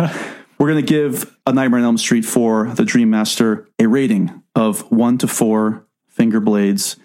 Let's once again go across the pond, that great, beautiful pond of ours, all the way down to Austin, Texas, for Dan's uh, glove, uh, finger glove, finger knife rating. Go ahead. So we we only have four. We only That's have right. five. It's four. Oh, it's man, does that change? I don't think that changes things too much for me. Then um, I, I am going to give it three bloody Krueger blades, however we say it. Um, Sure. We're very loose, like Freddy's loose yeah, with his tongue. trying- I'm- mean, you know, I'm used to seeing bright red Pennywise clown noses. Yeah, I, I too. would come up with something equally snappy. Um, yeah, I think uh, we said pretty early on the podcast. I, for the most part, I think the nightmares are great. I think the spectacle is great. There are some good performances, but I do find the story lacking a little bit in this movie, and I, I am jolted by that that switch over to uh, the, the different protagonists. Um, so it's satisfying, but I, I feel I feel myself always remembering the deaths and not much else from the movie, um, which I don't feel that way about one or one, two, or three, or honestly even five. So I'm, yeah, I'm going to go with three. I'm going to say three pizza crusted Fred Krueger knife blades. Ooh, Nice. I like that. I like that. Mike. Look, I mean, it's it's really easy to hate on Nightmare Four. I really do think it's easy to hate on it, just given everything that that happens with like the MTV and everything else. But it, you know, it's the first major departure in the franchise. You know, it's kind of strongly pivots from him being this real, you know, child molesting killer to a spring break host. Um, but it, it's also partly why we really love this franchise. I would argue. Yeah. You know, I mean, it's so pulpy, it's so energetic, it's really fun, but it's also like really imaginative. And I think it explores the Elm Street world in ways that really hadn't been explored before. And that says a lot considering how much they explored in Dream Warriors. Um, and I think like, you know, while they broke a ton of rules, going more on action as opposed to horror, I don't really think Harlin ever half-asses the direction in that respect. And I think, you know, the smorgasbord of an FX team that we talked about never really fails to stun us either. And, you know, they go big until the budget wouldn't allow it. And even when the budget wouldn't allow it, I mean, that's still that karate sequence is not awful. You know, it's it's also a totally beautiful looking movie. I think aesthetically, it's just absolutely just gorgeous. The colors, the sounds, the mm. style it's like a 93 minute music video that never really lets up and i can see why it went down so well in 1988 and also like as i mentioned before like i love alice. I think lisa wilcox fought damn hard for this role and like i think she really just earns it and she just fucking runs with it. I mean she dresses herself down so much in this movie and it pairs well with her arc. I mean it's so strong. It's one of the strongest as i mentioned in the, in the franchise i think and i think that's going to really carry over into the dream child when we explore it even more. I love that transformation. And I think at a time when they were seeing Krueger as this Bond, as I mentioned before, I really just don't think it would work if it didn't have her as this heroine. And she really is the, the Ellen Ripley of this franchise, even over Heather Langenkamp. And I will argue hmm. that until the very end of this podcast. And, you know, Dramarama, baby. So That's I, my favorite song of all time, it gave me that. So I, I'm going three and a half. Oh, uh, wow. with this Wow. Three and a half All claws, right. yeah. And I I only take off the 0.5 because of Tuesday Knight and the dog piss. I really, I I love that. Uh, that's on like your uh, your Twitter review. yeah, that's that. That is really it. So yeah, that's that's it for me, baby. All right, Mac. these films are the middle of the series and there's there's the middle of the road for me in terms of the, the franchise and my ratings but i still really love the movie i'm going to give it two claws with a meatball dipped in some debbie uh, roach sauce gross. Uh, because Oh, what a I, you know, I love Dream Warriors. I think I gave that a full four claws or something. And this is, I mean, I also say this is enjoyable. Right? Two and a half. Well, see, you, you said two. Well, it sounds like you're giving it two. No, it's two and a half. With, Okay, you're getting- it's okay, basically two and a half. The half just- is the- the okay, half I is the gotcha. meatball with the sauce. It makes sense. Okay. with the roach sauce. But uh, something I, and so. I agree with I agree with both of you in terms of um, what you just said. So I'm not going to repeat that. But what I do, I think the thing that I really love and admire about the, this franchise is the narrative continuation that they they didn't have to do once more. They could have just done their whole own movie. But the fact that we were able to get some of the cast members to come back, really tie it into Dream Warriors, and I, I and, and this is the thing with these movies. It's so hard to do, especially these days. And maybe it's just because we're older and we can't relate with these young kids.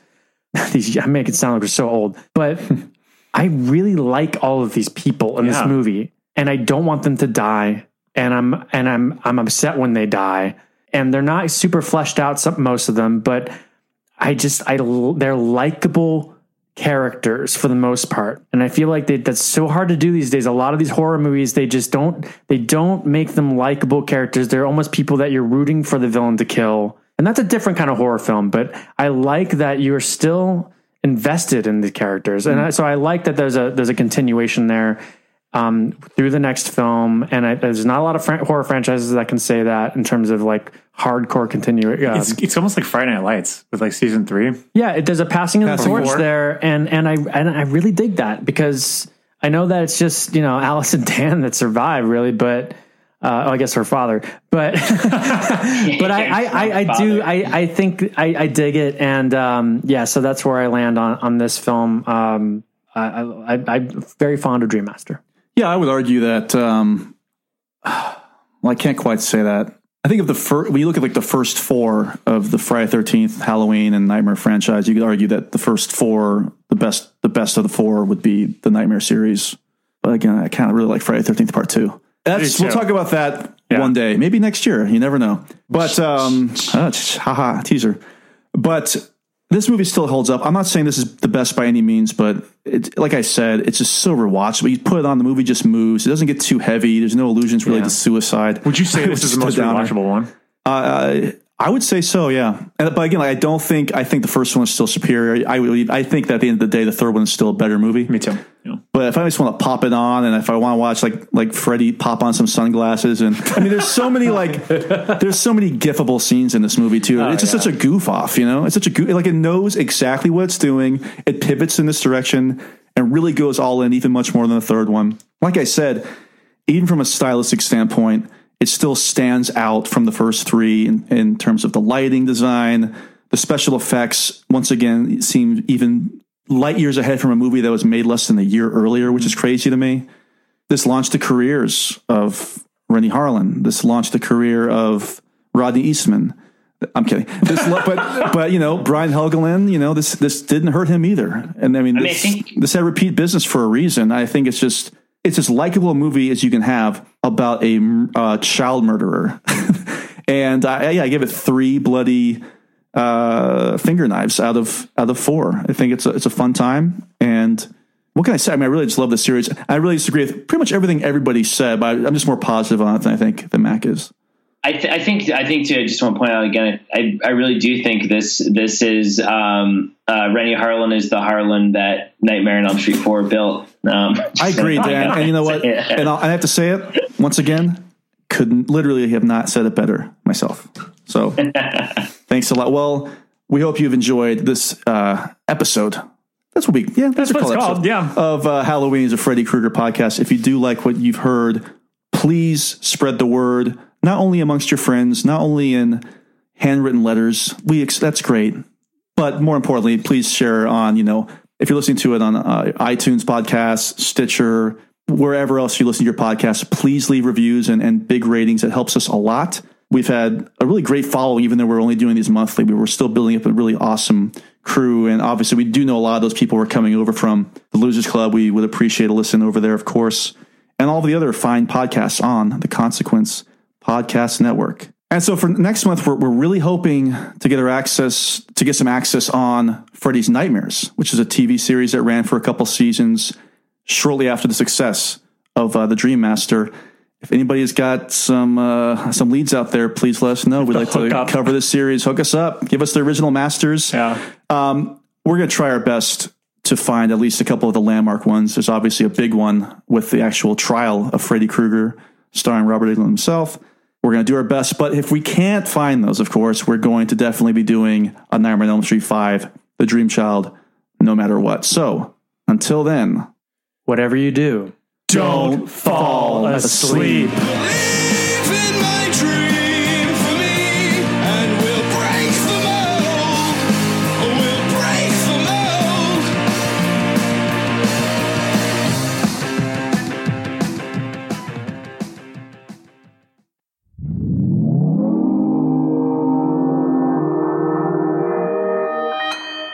Consequence Podcast Network.